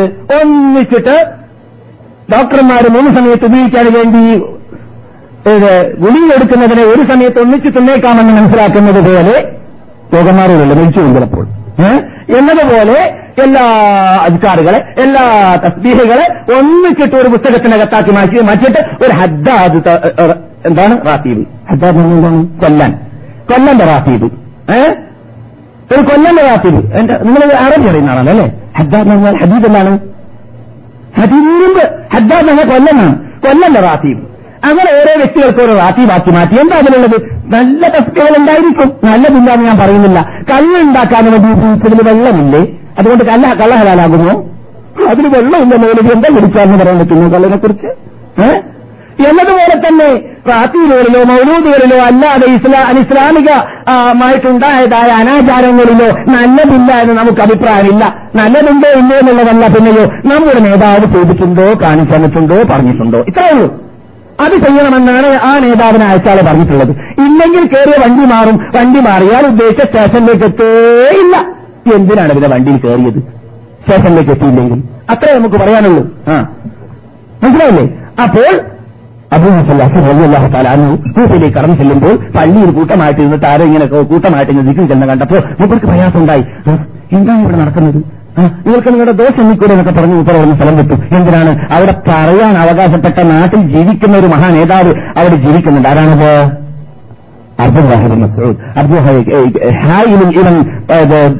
കുറിച്ച് സംസാരിച്ച കേസറ്റിൽ വിശദീകരണം ആവശ്യം നമുക്ക് കേൾക്കാം. ഇവിടെ ആ കേസറ്റുണ്ട്. അങ്ങനെ അള്ളാഹു താല പോയിട്ട് അദ്ദേഹം ഇങ്ങനെ കാത്തിരിക്കാം. ആര്? അബുമുസല്ല ശരീരത്തിന്റെ താഴെ. കാത്തിരുന്ന് കാത്തിരുന്ന് കാത്തിരുന്ന്. അവസാനം നേതാവ് ഇറങ്ങി വരുന്ന കണ്ടപ്പോൾ നേതാവിനോട് പറഞ്ഞു നിങ്ങൾ കണ്ടില്ലേ പള്ളിയിലെന്താ നടക്കുന്നത്? എന്താ അവിടെ കൂട്ടമായ ആൾക്കാർ ഇന്നിട്ട് എന്തൊക്കെ കാട്ടാണ്? ആ മൂപ്പർക്ക് ദേഷ്യം വന്ന് മൂപ്പരുടെ വസ്ത്രം തന്നെ നേരെ ക്ലിയറാക്കാൻ തോന്നാതെ വേലിക്ക് ഓടിയതാണ്. അറബികളുടെ വസ്ത്രങ്ങൾക്ക് അറിയാം ആ യുദ്ധം ആ യുദ്ധത്തെ ധരിച്ചിട്ടുണ്ടായിരിക്കാം യുദ്ധം വലിക്കാണെന്നാണ് എന്ന് പറഞ്ഞാൽ അത് കൂട്ടാക്കാതെയാണ് മൂപ്പരുടെ പോക്ക്. എന്താണ് സംഭവിക്കുന്നത്? ദീനില്ലാത്തതോ എന്റെ നാട്ടിൽ? ഞാൻ എത്ര വഹിക്കുന്ന നാട്ടിൽ? പറ്റില്ല ആ കണ്ട ഉടനെ തന്നെ മഹാനായ അബ്ദുല്ലാഹി മസൂദ് റലി അള്ളാഹു തന്നെ അവരോട് പറഞ്ഞു നിങ്ങൾ എന്താ കാട്ടുന്നത്? നന്മ ഉദ്ദേശിച്ചിട്ടാണ് നമുക്ക് മറുപടി നിന്നത് എത്ര ആൾക്കാർ നന്മ ഉദ്ദേശിച്ചിട്ട് നന്മയിലേക്ക് എത്താറില്ല? ഉദ്ദേശമല്ല പ്രശ്നം. ഉദ്ദേശിക്കുന്ന നന്മയാണോ അല്ലേ എന്നുള്ള പ്രശ്നം? ചെയ്യുന്നത് നന്മയാണോ അല്ലേ എന്നുള്ളതാണ് പ്രശ്നം. നീ നന്മ ഉദ്ദേശിച്ചിട്ട് എന്ത് ചെയ്താലും റസൂൽ പറഞ്ഞതുപോലെ ആയിരിക്കണം. അല്ലാതെയായ കൂലി കിട്ടൂല. കൂലി തരേണ്ടത് അള്ളയാണ്. അള്ള പറഞ്ഞതാണ് റസൂലെ ഞാൻ അയച്ചിട്ടുണ്ട്. റസൂൽ പറഞ്ഞതുപോലെ നിങ്ങൾ വിജിൽ ചെല്ലണം റസ്തൂരി ചെല്ലണം കഴിയും ചെല്ലണം എന്നതാണ്. അതുകൊണ്ട് നിങ്ങൾ നന്മ ഉദ്ദേശിച്ചാൽ നന്മയിലേക്ക് എത്താൻ പറ്റൂല കൂട്ടരെ. നിങ്ങൾക്ക് നിങ്ങളുടെ ദോഷമെന്നാമായിരുന്നല്ലേ അള്ളാഹു റസൂൽ മരിച്ചിട്ട് ചൂടാറിയിട്ടില്ല. അള്ളാഹു റസൂലിന്റെ ഭാര്യമാർ ഇപ്പോൾ ജീവിച്ചിരിപ്പുണ്ട്. അവിടെ വസ്ത്രം മുഹിഞ്ഞിട്ടില്ല ഈ കാലഘട്ടത്തിൽ ഇങ്ങനെ ചൂടാറുന്നതിന് മുമ്പ് തന്നെ നിങ്ങൾക്ക് എങ്ങനെയാണ് റസൂൽ കൊണ്ടുവന്ന ദീനിൽ ഇല്ലാത്തതിൽ ചെയ്യാൻ സാധിച്ചതെന്ന് വളരെ ശക്തിയായ ശൈലിയുടെ മഹാനായ തആല ചോദിച്ചു എന്നാണ്. അവരൊക്കെ ജീവിച്ച നാടാണ് ഇറാഖ്. ഇതാണ് ഞാൻ പറഞ്ഞു വരുന്നത്. അപ്പോൾ പിന്നെ ഈ ഹദീസ് റിപ്പോർട്ടകൻ ഈ ഹദീസ് മഹാനായ ഇമാം ദാരിമി റഹ്മത്തുല്ലാഹി അലൈഹി അദ്ദേഹത്തിന്റെ അദ്ദേഹത്തിന്റെ ആ, സുനനുദ്ധാരിണി എന്ന ഗ്രന്ഥത്തിന്റെ മുഖവരയിൽ തന്നെയാണെന്നാണ് എന്റെ ഓർമ്മ. പെട്ടെന്ന് കിട്ടണമെങ്കിൽ ഇവിടെ ഒൻപത് ഗ്രന്ഥങ്ങളെ ക്രോഡീകരിച്ചതായ ഡെസ്ക് ടൗണിൽ കിട്ടും. സഹർ കമ്പനി പ്രസിദ്ധീകരിക്കുന്നതായ ഡെസ്ക്. ആ ഡെസ്കിൽ പരിശോധിച്ചാൽ നാരമിയുടെ ഈ ഗ്രന്ഥം അതിൽ ലഭിക്കും. അതിൽ ഈ ഹദീസ് പെട്ടെന്ന് കണ്ടുകിട്ടുകയും ചെയ്യും. കണ്ടെത്താൻ സാധിക്കുകയും ചെയ്യും. ചുരുക്കത്തിൽ ഞാൻ പറഞ്ഞു വരുന്നത് മഹാനായ ഈ ഹദീസ് റിപ്പോർട്ടകൻ പറയുകയാണ്.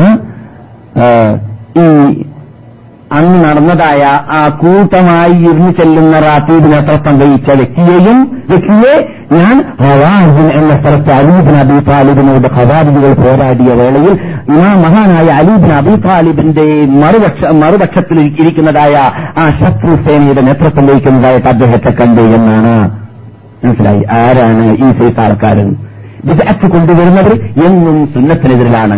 സുന്നികൾക്കെതിരാണ്. സത്യത്തിനെതിരാണ് സത്യത്തിനെതിരാണ്. സലഹസാലഹങ്ങളുടെ ജീവിതത്തിനെതിരാണ് എന്നത് നമുക്ക് അതിലൂടെ മനസ്സിലാക്കാം. ഈ പരിപൂർണതയും ഞാൻ നേരത്തെ പറഞ്ഞ ഹദീസിൽ തന്നെ കാണാം. അപ്പോൾ അതുപോലെ തന്നെ ഇറാഖിൽ പ്രവേശിച്ചതായ വിഭാഗത്തിൽ അള്ളാഹു വേണ്ടത് ചെയ്തോളും നിങ്ങൾക്ക് ഞാൻ മാപ്പ് ചെയ്തു തന്നിരിക്കുന്നു എന്ന് ആദ്യ കാലഘട്ടത്തിൽ ഇസ്ലാമിൽ യുദ്ധം ചെയ്തതായ ബദ്രീങ്ങളുണ്ടല്ലോ. ആ ബദ്രീങ്ങൾ നിങ്ങൾക്കറിയാം ബദ്രീങ്ങളുടെ പ്രത്യേകത. ബദ്രീയുദ്ധം നടത്തിയവര് മക്കയിലുള്ളതായ ഇസ്ലാമിന്റെ മുൻചെടികളായ ആനപ്പടിയന്മാരുടെ തല കഴിച്ചവര് തല തല തല അരിഞ്ഞിട്ട് ബദ്രിയുള്ളതായ പൊട്ടക്കണവിലേക്ക് വലിച്ചെറിഞ്ഞവര് ആ ബദ്രീങ്ങളിൽ നിന്നിട്ട് എഴുപത് പേര് ഇറാഖിൽ താമസിച്ചിട്ടുണ്ട്. എഴുപത് പേര് ഇറാഖിൽ താമസിച്ചിട്ടുണ്ട്. അപ്പോൾ ഇറാഖിനെ ഞാൻ തരം താഴ്ത്തിയതല്ല മറിച്ച് ഇറാഖിൽ പഴച്ചവരുണ്ടായിരുന്ന കാലഘട്ടത്തിൽ ഹദീസിനെ സ്വീകരിക്കുന്നതിൽ നമ്മുടെ നേതാക്കൾ സൂക്ഷ്മത പാലിച്ചു എന്നാണ് പറഞ്ഞു വന്നത് അതുകൊണ്ട് തന്നെ ഞാൻ കഴിഞ്ഞ ക്ലാസ്സിൽ ഉണർത്തിയതായ മഹാനായ അലീബിൻ മദീൻ റഹ്മത്തുല്ലാഹി അലൈഹി ഒരു പർവതം വിജ്ഞാനത്തിൽ പർവതം.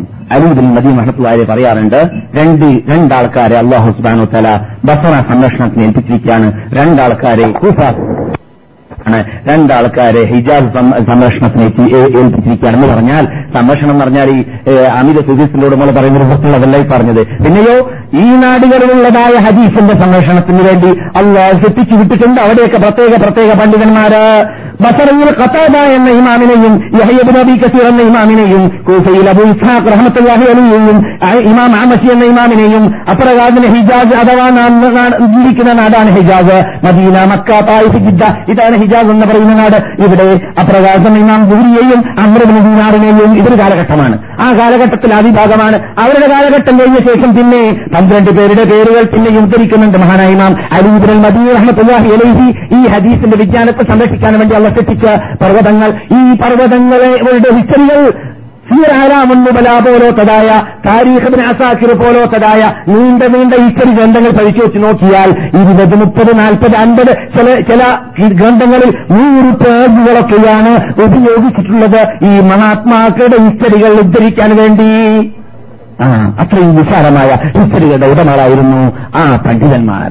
അങ്ങനെയുള്ള പണ്ഡിതന്മാരുടെ കയ്യിലായിരുന്നു ഹദീസിന്റെ സംഘർഷണങ്ങൾ ആ കാലഘട്ടത്തിൽ. അതുകൊണ്ട് തന്നെ ഞാൻ ഇവിടെ പറഞ്ഞതാണെങ്കിലും ജീവിക്കുന്ന ഒരു രാജാവിന്റെ കാലഘട്ടത്തിൽ ഒരു മനുഷ്യൻ ഇല്ലാത്ത ഹദീസുകൾ കട്ടുണ്ടാക്കി അദ്ദേഹത്തിന്റെ പോക്കറ്റിനിട്ട് വിതരണം ചെയ്തു. എന്നിട്ട് അദ്ദേഹത്തിന് പിടികൂടി രാജാവ് അദ്ദേഹത്തിന് തൂക്കുമരത്തിലേക്ക് എത്തിയ സംഭവം ഞാനിവിടെ പറഞ്ഞിട്ടുണ്ട്. ഒരു റിപ്പോർട്ടിൽ ആയിരത്തോളം ഹദീസുകൾ. ഏതായാലും ഒരിക്കട്ടെ തൂക്കുമരത്തിലേക്ക് എത്തപ്പെട്ട വേളയിൽ അദ്ദേഹം പറഞ്ഞു ഞാൻ എന്നെ നിങ്ങൾ കൊല്ലുന്നതിൽ എനിക്ക് പ്രയാസമില്ല. കാരണം നിങ്ങളുടെ മതത്തിൽ നിങ്ങളുടെ മുഹമ്മദിന്റെ പേരിൽ ഞാൻ ആയിരത്തോളം ഹദീസുകൾ കെട്ടിയുണ്ടാക്കിയിട്ടുണ്ട്. അത് നിങ്ങളുടെ ഗ്രന്ഥങ്ങളിലൊക്കെ കയറി കൂടിയിട്ടുണ്ട് എന്ന് പറഞ്ഞപ്പോൾ രാജാവ് പറഞ്ഞു പോടോടന്ന് നിന്നെ ഞങ്ങൾ വെട്ടിക്കൊല്ലാൻ തീരുമാനിച്ചത് തന്നെയാണ്. തൂക്കുമരത്തിൽ കയറ്റാൻ തീരുമാനിച്ചത് തന്നെയാണ്. ഹദീസ് സംരക്ഷണത്തിന് വേണ്ടി ഇവിടെ ആൾക്കാരുണ്ട്. അങ്ങനെ ഹദീസ് സംരക്ഷണത്തിന് വേണ്ടി അവിടെ നേരത്തെ കേട്ടതായ റാഹവൈനെയോ അതുപോലെ തന്നെ അബു ഇസ്ഹാക്കിന് പോലത്തതായ പണ്ഡിതന്മാരെ അന്ന് ജീവിക്കുന്നതായ രാജാവ് ഏൽപ്പിച്ചു കൊടുത്തു എന്നാണ് ആൾക്കാരുടെ പേര്. എന്റെ ഓർമ്മയിൽ ഇപ്പോൾ വരുന്നില്ല. അന്ന് ജീവിക്കുന്ന നേരത്തെ കേട്ടതായി പണ്ഡിതന്മാർ എന്നിട്ട് ചിലവരുടെ കൂട്ടെ കൂടെ മൂന്ന് വ്യക്തികൾക്ക് മാത്രം ഏൽപ്പിച്ചു കൊടുത്തു രാജാവ്. ഏതാനും ദിവസങ്ങൾ ഒരഭിപ്രായത്തിൽ നാല് ദിവസം കഴിഞ്ഞപ്പോൾ ആയിരം കള്ള ഹദീസ് ഏതാണെന്ന് കണ്ടുപിടിച്ചിട്ട് രാജാവിന്റെ കൊട്ടാരത്തിലേക്ക് എത്തിച്ചു കൊടുത്തു എന്നാണ്. അതിനുള്ള കഴിവ് അവർക്കുണ്ട്. അവർക്കറിയാം റസൂൽ ഹദീസ് കേട്ടാൻ അറിയാം റസൂൽ ഹദീസാണോ അല്ലേ എന്നുള്ളത്. അതുകൊണ്ട് കൃത്രിമം കടക്കൂല. അള്ളാഹു സംരക്ഷിക്കാൻ ഏറ്റെടുത്ത മതമാണിത്. നീ മനസ്സിലാക്കിയതുപോലെ ആരോടത്? ഹദീസ് തള്ളി പറയുന്ന ആളോടാണ് ആളോടാണ് ഈ വാക്ക്. നീ മനസ്സിലാക്കിയതുപോലെ ഇഷ്ടാനുസരണം ഇഷ്ടമുള്ളവന് കൂട്ടിച്ചേർത്തിട്ട് ഉണ്ടാക്കി തീർത്ത ഒരു സാധനമാണ് ഹദീസ് എൽമുൽ ഹദീസ് എന്ന് ആരും തെറ്റിദ്ധരിക്കരുത് അല്ല അതൊക്കെ വെവ്വേറെ തന്നെ. ഏതാണ് ഏതാണ് സ്വീകരിക്കാൻ പറ്റുന്നത്? ഏതാണ് കല്ല് ഏതാണ് മുല്ല് എന്നത് വേർതിരിക്കപ്പെട്ടിട്ടുണ്ട് ഇവിടെ എന്നത് ഗൗരവത്തോടുകൂടി അങ്ങനെ പറയുന്നവര് ആഴത്തിലറിഞ്ഞ് പഠിച്ചാൽ മനസ്സിലാക്കാൻ പറ്റുന്ന യാഥാർത്ഥ്യമാണ്.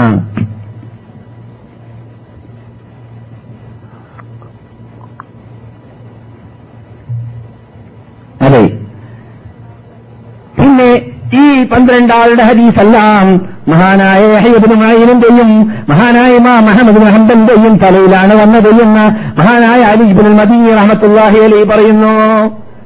അപ്പോൾ ഹിജാസിലുള്ള മഹാത്മാക്കളുടെ പോക്കറ്റിലുള്ള ഹദീസുകൾ ഏഹ് കൂഫയിലും ബസയിലുമുള്ളതായ പണ്ഡിതന്മാരുടെ അടുക്കലുള്ളതായ അള്ളാഹു റസൂലിന്റെ നിബിവചനങ്ങൾ. ഇതെല്ലാം രണ്ട് വ്യക്തിയുടെ കൂടെ പിന്നെ നിക്ഷേപിക്കപ്പെടുകയും ചെയ്തു എന്ന് പറയുമ്പോൾ ആ വ്യക്തികളുടെ വിജ്ഞാനത്തിന്റെ പ്രവർത്തി ഉണ്ടായി പക്ഷെ ശത്രുക്കൾ എപ്പോഴും ഏത് കാലഘട്ടത്തിലും പിശാച്ച് ജീവിച്ചിരിക്കുന്ന കാലഘട്ടത്തോളം ശത്രുക്കളൊന്നും പ്രവർത്തിച്ചുകൊണ്ടേയിരിക്കും. കാരണം എല്ലാവരുടെയും ഇമാമ് ഒന്നാണ്.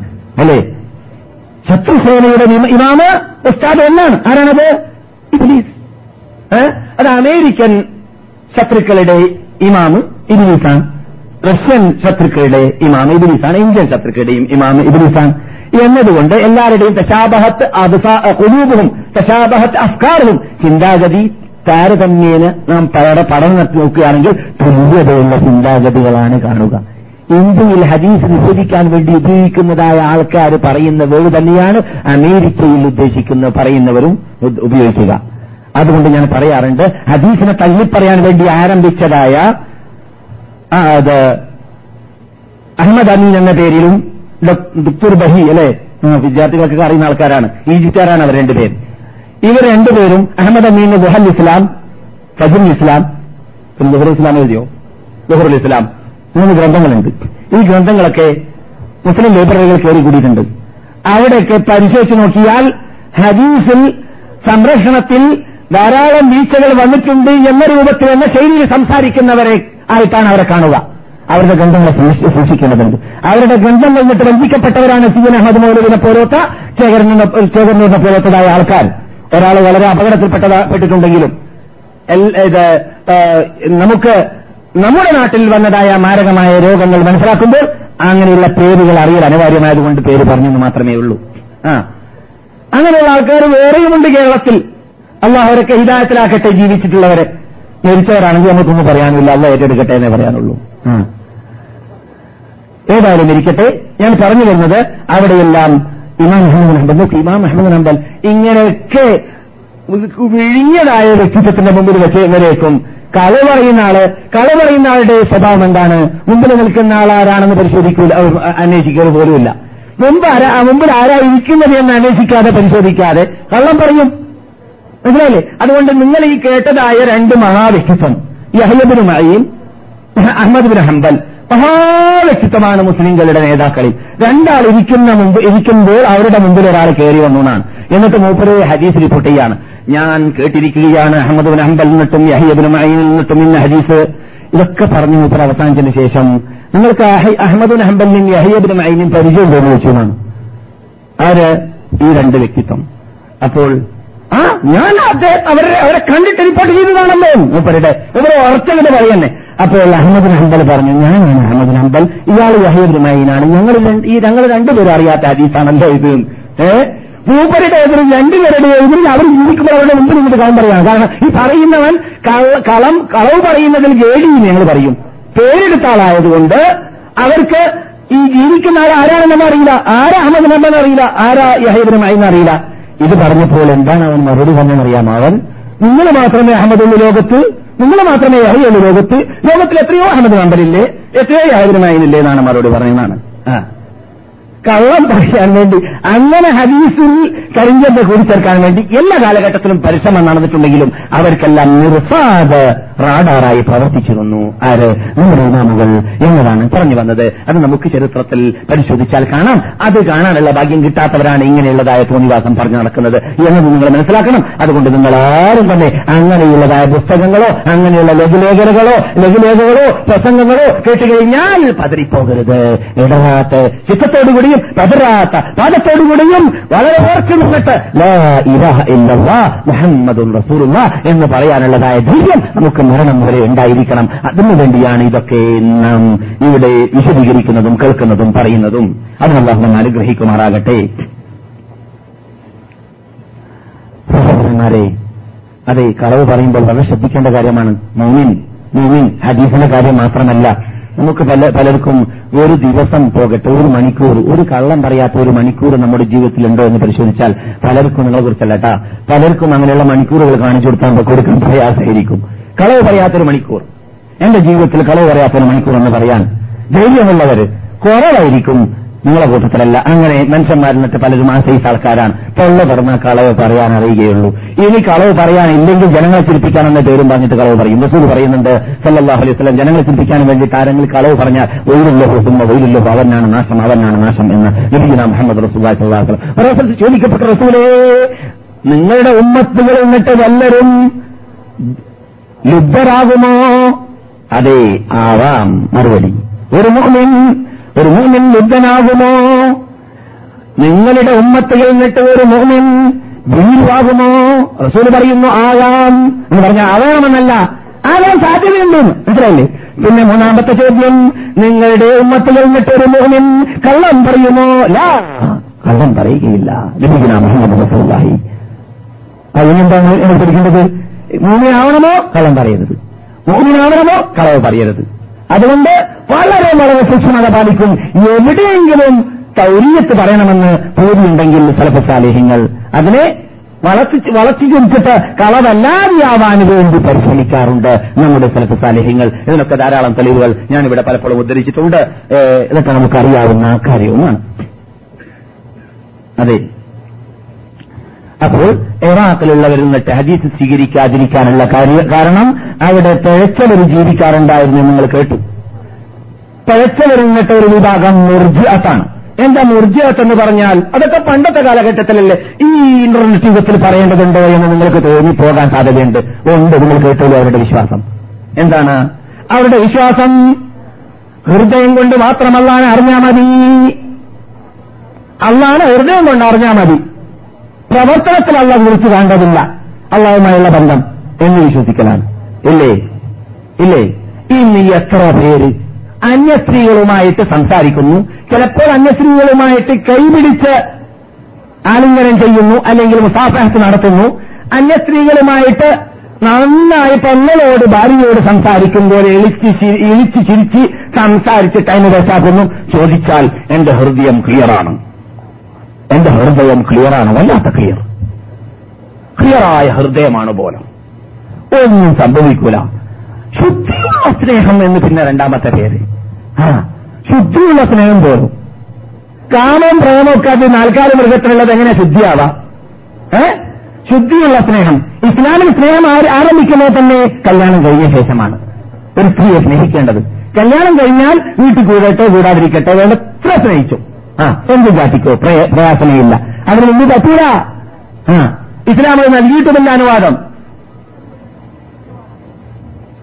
അങ്ങനെ വിളിച്ചല്ലേ ആ. സഹോദരിമാരെ അപ്പോൾ മുർജിയത്ത് എന്ന വിഭാഗം നിങ്ങൾ കേട്ടില്ലേ ഇപ്പോൾ? പണ്ടൊരു മുർജിയത്ത് എന്നൊരു വിഭാഗം പണ്ട് ഇറാഖിൽ ജീവിച്ചു എന്ന് കേൾക്കുമ്പോൾ ഞാനും അവരുമായി ബന്ധമില്ല എന്ന് പറയാനില്ല. അങ്ങനെയുള്ള തെറ്റിദ്ധാരണകൾ തെച്ചു പുലർത്തുന്നവർ വേറെ രൂപത്തിലാണെങ്കിലും ഒരു നിലക്കല്ലെങ്കിൽ മറ്റു രൂപത്തിലാണെങ്കിലും പലരിലും ഉണ്ടാവാറുണ്ട് എന്നതാണ് പറഞ്ഞു വന്നത്. അതൊരു ഉദാഹരണത്തിന് രണ്ടാമതായിട്ട് ഒരു കൂടി പറഞ്ഞു നിർത്തി കളയാം അതെന്താണ്? നമുക്കറിയാവുന്നതാണ്. എന്ത് അള്ളാഹു സുബാനത്തിൽ നമുക്ക് കാലേ കൂട്ടി നാം ചെയ്യുന്നതായ ഓരോ പ്രവർത്തനങ്ങൾ. അതെ അത് അവരുടെ വിശ്വാസമാണല്ലോ അല്ലേ?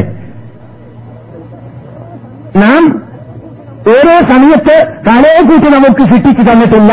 ഓരോ സമയത്ത് നാം ഒരു കാര്യം പ്രവർത്തിക്കുന്ന സമയത്ത് ആ സമയത്ത് ആ ശക്തി തരുവാണ് എന്നുള്ള വിശ്വാസം.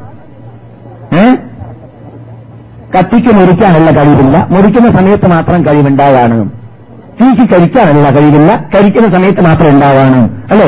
ഇത് നിങ്ങൾ പണ്ടേ കേൾക്കാറില്ലത് അങ്ങനെ വിശ്വസിച്ചാൽ പുണ്യാകുമോ? ഇല്ല. ഇല്ല. ആവില്ല എന്തുകൊണ്ടാവില്ല? ഈ ഈ തത്വം മഹാ അപകടത്തിലേക്ക് എത്തിച്ചേർക്കുന്നു. എന്താണത്? ഒരുത്തൻ വ്യഭിചരിക്കാണ്. അവൻ പറയുന്നു വ്യഭിചരിക്കാനുള്ളതായ ചുറ്റുപാട് അല്ല എനിക്കിപ്പോ ഉണ്ടാക്കി തന്നതാണ്. അതുകൊണ്ട് ഞാൻ വ്യഭിചരിക്കാണ്. ഒരുത്തൻ കല്ലോടിക്കാണ്. ഈ കൈക്ക് കല്ലുപിടിക്കാനുള്ള ശക്തി ഇപ്പോഴല്ല തന്നു അതുകൊണ്ട് ഞാൻ കല്ലോടിക്കാണ്. ആ അതല്ല. അള്ളാഹുയുടെ മനസ്സെന്ന് മരണം വരെ ജീവിക്കാനുള്ളതായ കഴിവ് ഒന്ന് തന്നെ കാലയെ കൂട്ടി തന്നെ കൊടുത്തിട്ടുണ്ട് അത് നന്മയ്ക്ക് വേണ്ടി ഉപയോഗിക്കുക തിന്മയ്ക്ക് വേണ്ടി ഉപയോഗിക്കുക എന്നത് അവൻ ചെയ്യുന്ന കാര്യമാണ്. ആ അതുകൊണ്ട് അവന്റെ ഇഷ്ടാനുസരണം അവൻ ചെയ്യുമ്പോൾ തെറ്റാണ് ചെയ്യുന്നതെങ്കിൽ ശിക്ഷ കിട്ടുന്നു നന്മയാണ് ചെയ്യുന്നതെങ്കിൽ നന്മയ്ക്ക് പ്ര- പ്രതിഫലം കിട്ടുകയും ചെയ്യുന്നു. ഇതാണ് ഒറിജിനൽ അഭിൽസനത്തിന്റെ മാറ്റിന്റെ ആശയാദർശം. ഇതിന് ഘടകവിരുദ്ധമാണ് ആ ഇത് അപകടമല്ലേ? ഇങ്ങനെയുള്ള തെറ്റിദ്ധാരണകളൊക്കെ പലപ്പോഴും ഈ ഇരുപതാം നൂറ്റാണ്ടിലും അല്ലെങ്കിൽ സോറി ഇരുപത്തൊന്നാം നൂറ്റാണ്ട് അല്ലെങ്കിൽ നമ്മുടെ നൂറ്റാണ്ടാകുന്ന പതിനഞ്ചാം നൂറ്റാണ്ടിൽ വരേക്കും വരാറുണ്ട്. അള്ളാഹു ഇതുവരെ പറഞ്ഞതിന് സൽക്കർമ്മമായി സ്വീകരിക്കട്ടെ. സത്യത്തിന് സത്യം പോലെ പഠിക്കുവാനും ഉൾക്കൊള്ളുവാനും അതനുസരിച്ച് ജീവിക്കുവാനും നമ്മെ അവന് സഹായിക്കട്ടെ. ഇതിനു വേണ്ടി ആത്മാർത്ഥമായി സേവനമനുഷ്ഠിച്ചുകൊണ്ട് ജീവിക്കാനുള്ളതായ സാമ്പത്തിക ശാരീരിക വിജ്ഞാന ഈമാനിക ശേഷി നമുക്ക് ഏവർക്കും റബ്ബ് നൽകട്ടെ. അർഹം റഹീമായ നാഥ ലോകത്തിലാരെല്ലാം എവിടെയെല്ലാം നിന്റെ മതത്തിനെ സ്ഥാപിക്കാൻ വേണ്ടി യുദ്ധം ചെയ്യുന്നവരും പോരാടുന്നവരുമുണ്ട്. ജയിൽവാസികളായി ജീവിക്കുന്നവരുമുണ്ട്. അവർക്കെല്ലാം നീ പുറോടിപ്പാട് നൽകണേനാഥ. അവർക്ക് വിജയം നൽകണേനാഥ. പ്രത്യേകിച്ച് ഞങ്ങളുടെ സുഹൃത്തുക്കളായ ഫലസ്തീനികൾക്ക് അവരുടെ ശത്രുക്കളായ ജൂതന്മാരുടെ അവരുടെയും ഞങ്ങളുടെയും ശത്രുക്കളായ ജൂതന്മാരുടെ അക്രമങ്ങളും രക്ഷപ്പെടാനുള്ളതായ മാർഗങ്ങളും പുറോടിപ്പാടും നീ അവർക്കുണ്ടാക്കി കൊടുക്കണേ നാഥ അവരോട് സഹകരിച്ച് ജീവിക്കാനുള്ളതായ ഭാഗ്യവും കഴിവും കൽപ്പനിച്ചും കൂട്ടവും നേതാക്കൾക്കും പണ്ഡിതന്മാർക്കും ഞങ്ങൾക്കും നീ നൽകണേനാഥ അറഹം റഹീമായ രക്ഷിതാവേ ലോകത്തിൽ എവിടെയെല്ലാം അനൈക്യത്തിലൂടെ മുസ്ലിങ്ങൾ ജീവിക്കുന്നുണ്ടോ അവിടെയെല്ലാം മുസ്ലിങ്ങളിൽ തൗഹീദിന്റെ പേരിലും വിശ്വാസത്തിന്റെ പേരിലും ഐക്യമുണ്ടാക്കാനുള്ള ഭാഗ്യം നൽകണേനാഥ വിശിഷ്യ കേരള പണ്ഡിതന്മാർക്ക് നൽകണേനാഥ അറഹം റഹീമായ നാഥ ഞങ്ങൾ ഇന്നത്തെ മരിച്ചവർക്ക് നീ മാഫ് ചെയ്യണ രക്ഷിതാവേ ഞങ്ങൾ മരിക്കുമ്പോൾ ഞങ്ങൾക്ക് മാഫ് ചെയ്യണ രക്ഷിതാവേ ഇവിടെ മരിക്കാൻ ആഗ്രഹമുള്ളവർക്ക് അങ്ങനെയും നിന്റെ മതത്തിന് വേണ്ടി ഷഹീദായി മരിക്കാൻ ആഗ്രഹമുള്ളവർക്ക് അങ്ങനെയും നീ തൗഫീക്ക് നൽകണേ നാഥ ഇങ്ങനെയുള്ള സദസ്സുകളിൽ ഇനിയും പങ്കെടുത്തുകൊണ്ട് സത്യത്തിനെ ഉൾക്കൊണ്ടുകൊണ്ട് സത്യത്തിനെ പ്രഖ്യാപിച്ചുകൊണ്ട് സത്യത്തിനെ പ്രചരിപ്പിച്ചുകൊണ്ട് സത്യത്തെ സത്യത്തിന് വേണ്ടി ജീവിച്ചുകൊണ്ട് സത്യത്തിന് വേണ്ടി ജനിക്കാനുള്ള ഭാഗ്യം നിങ്ങൾക്ക് നൽകണേ രക്ഷിതാവേ. ഇതിന്റെ ദീനുൽ ഇസ്ലാമിന്റെ കൽപ്പനയും വിധി വിലക്കുകളും അനുസരിച്ചിട്ട് ഞങ്ങളുടെ സന്താനങ്ങളെയും ഭാര്യമാരെയും ശിക്ഷണം നൽകിക്കൊണ്ട് വളർത്തുന്നതിന് മുമ്പുള്ളതായ ആധുനിക തടസ്സങ്ങളെല്ലാം നീക്കം ചെയ്യുന്ന രക്ഷിതാവേ നീക്കം ചെയ്യുന്ന രക്ഷിതാവേ നീക്കം ചെയ്യുന്ന രക്ഷിതാവേ. റഹം റഹീമാനാഥ ശക്തിയുള്ള ഈമാന്റെ ഉടമകളായി ശക്തിയുള്ള വിശ്വാസത്തിന്റെ ഉടമകളായി നിന്റെ നിന്നെ സ്നേഹിച്ചുകൊണ്ട് നിന്റെ ദൂതരെ സ്നേഹിച്ചുകൊണ്ട് ഈ വിശുദ്ധ ഭൂമിയിൽ ജീവിക്കുന്ന കാലയളവിലും എല്ലാ സമയത്തും ഇഷ്ടപ്പെട്ട നിന്റെ ദാസന്മാരായി ദാസുകളായി വർത്തിച്ച് ജീവിച്ച് മരിക്കാനുള്ള ഭാഗ്യം ഞങ്ങൾക്കെല്ലാവർക്കും നീ നൽകണേ രക്ഷിതാവേ اللهم صل وسلم وبارك وانعم على عبدك ورسولك سيدنا محمد صلى الله عليه وسلم وعلى اله وصحبه اجمعين سبحان ربك رب العزه عما يصفون وسلام على المرسلين والحمد لله رب العالمين السلام عليكم ورحمه الله وبركاته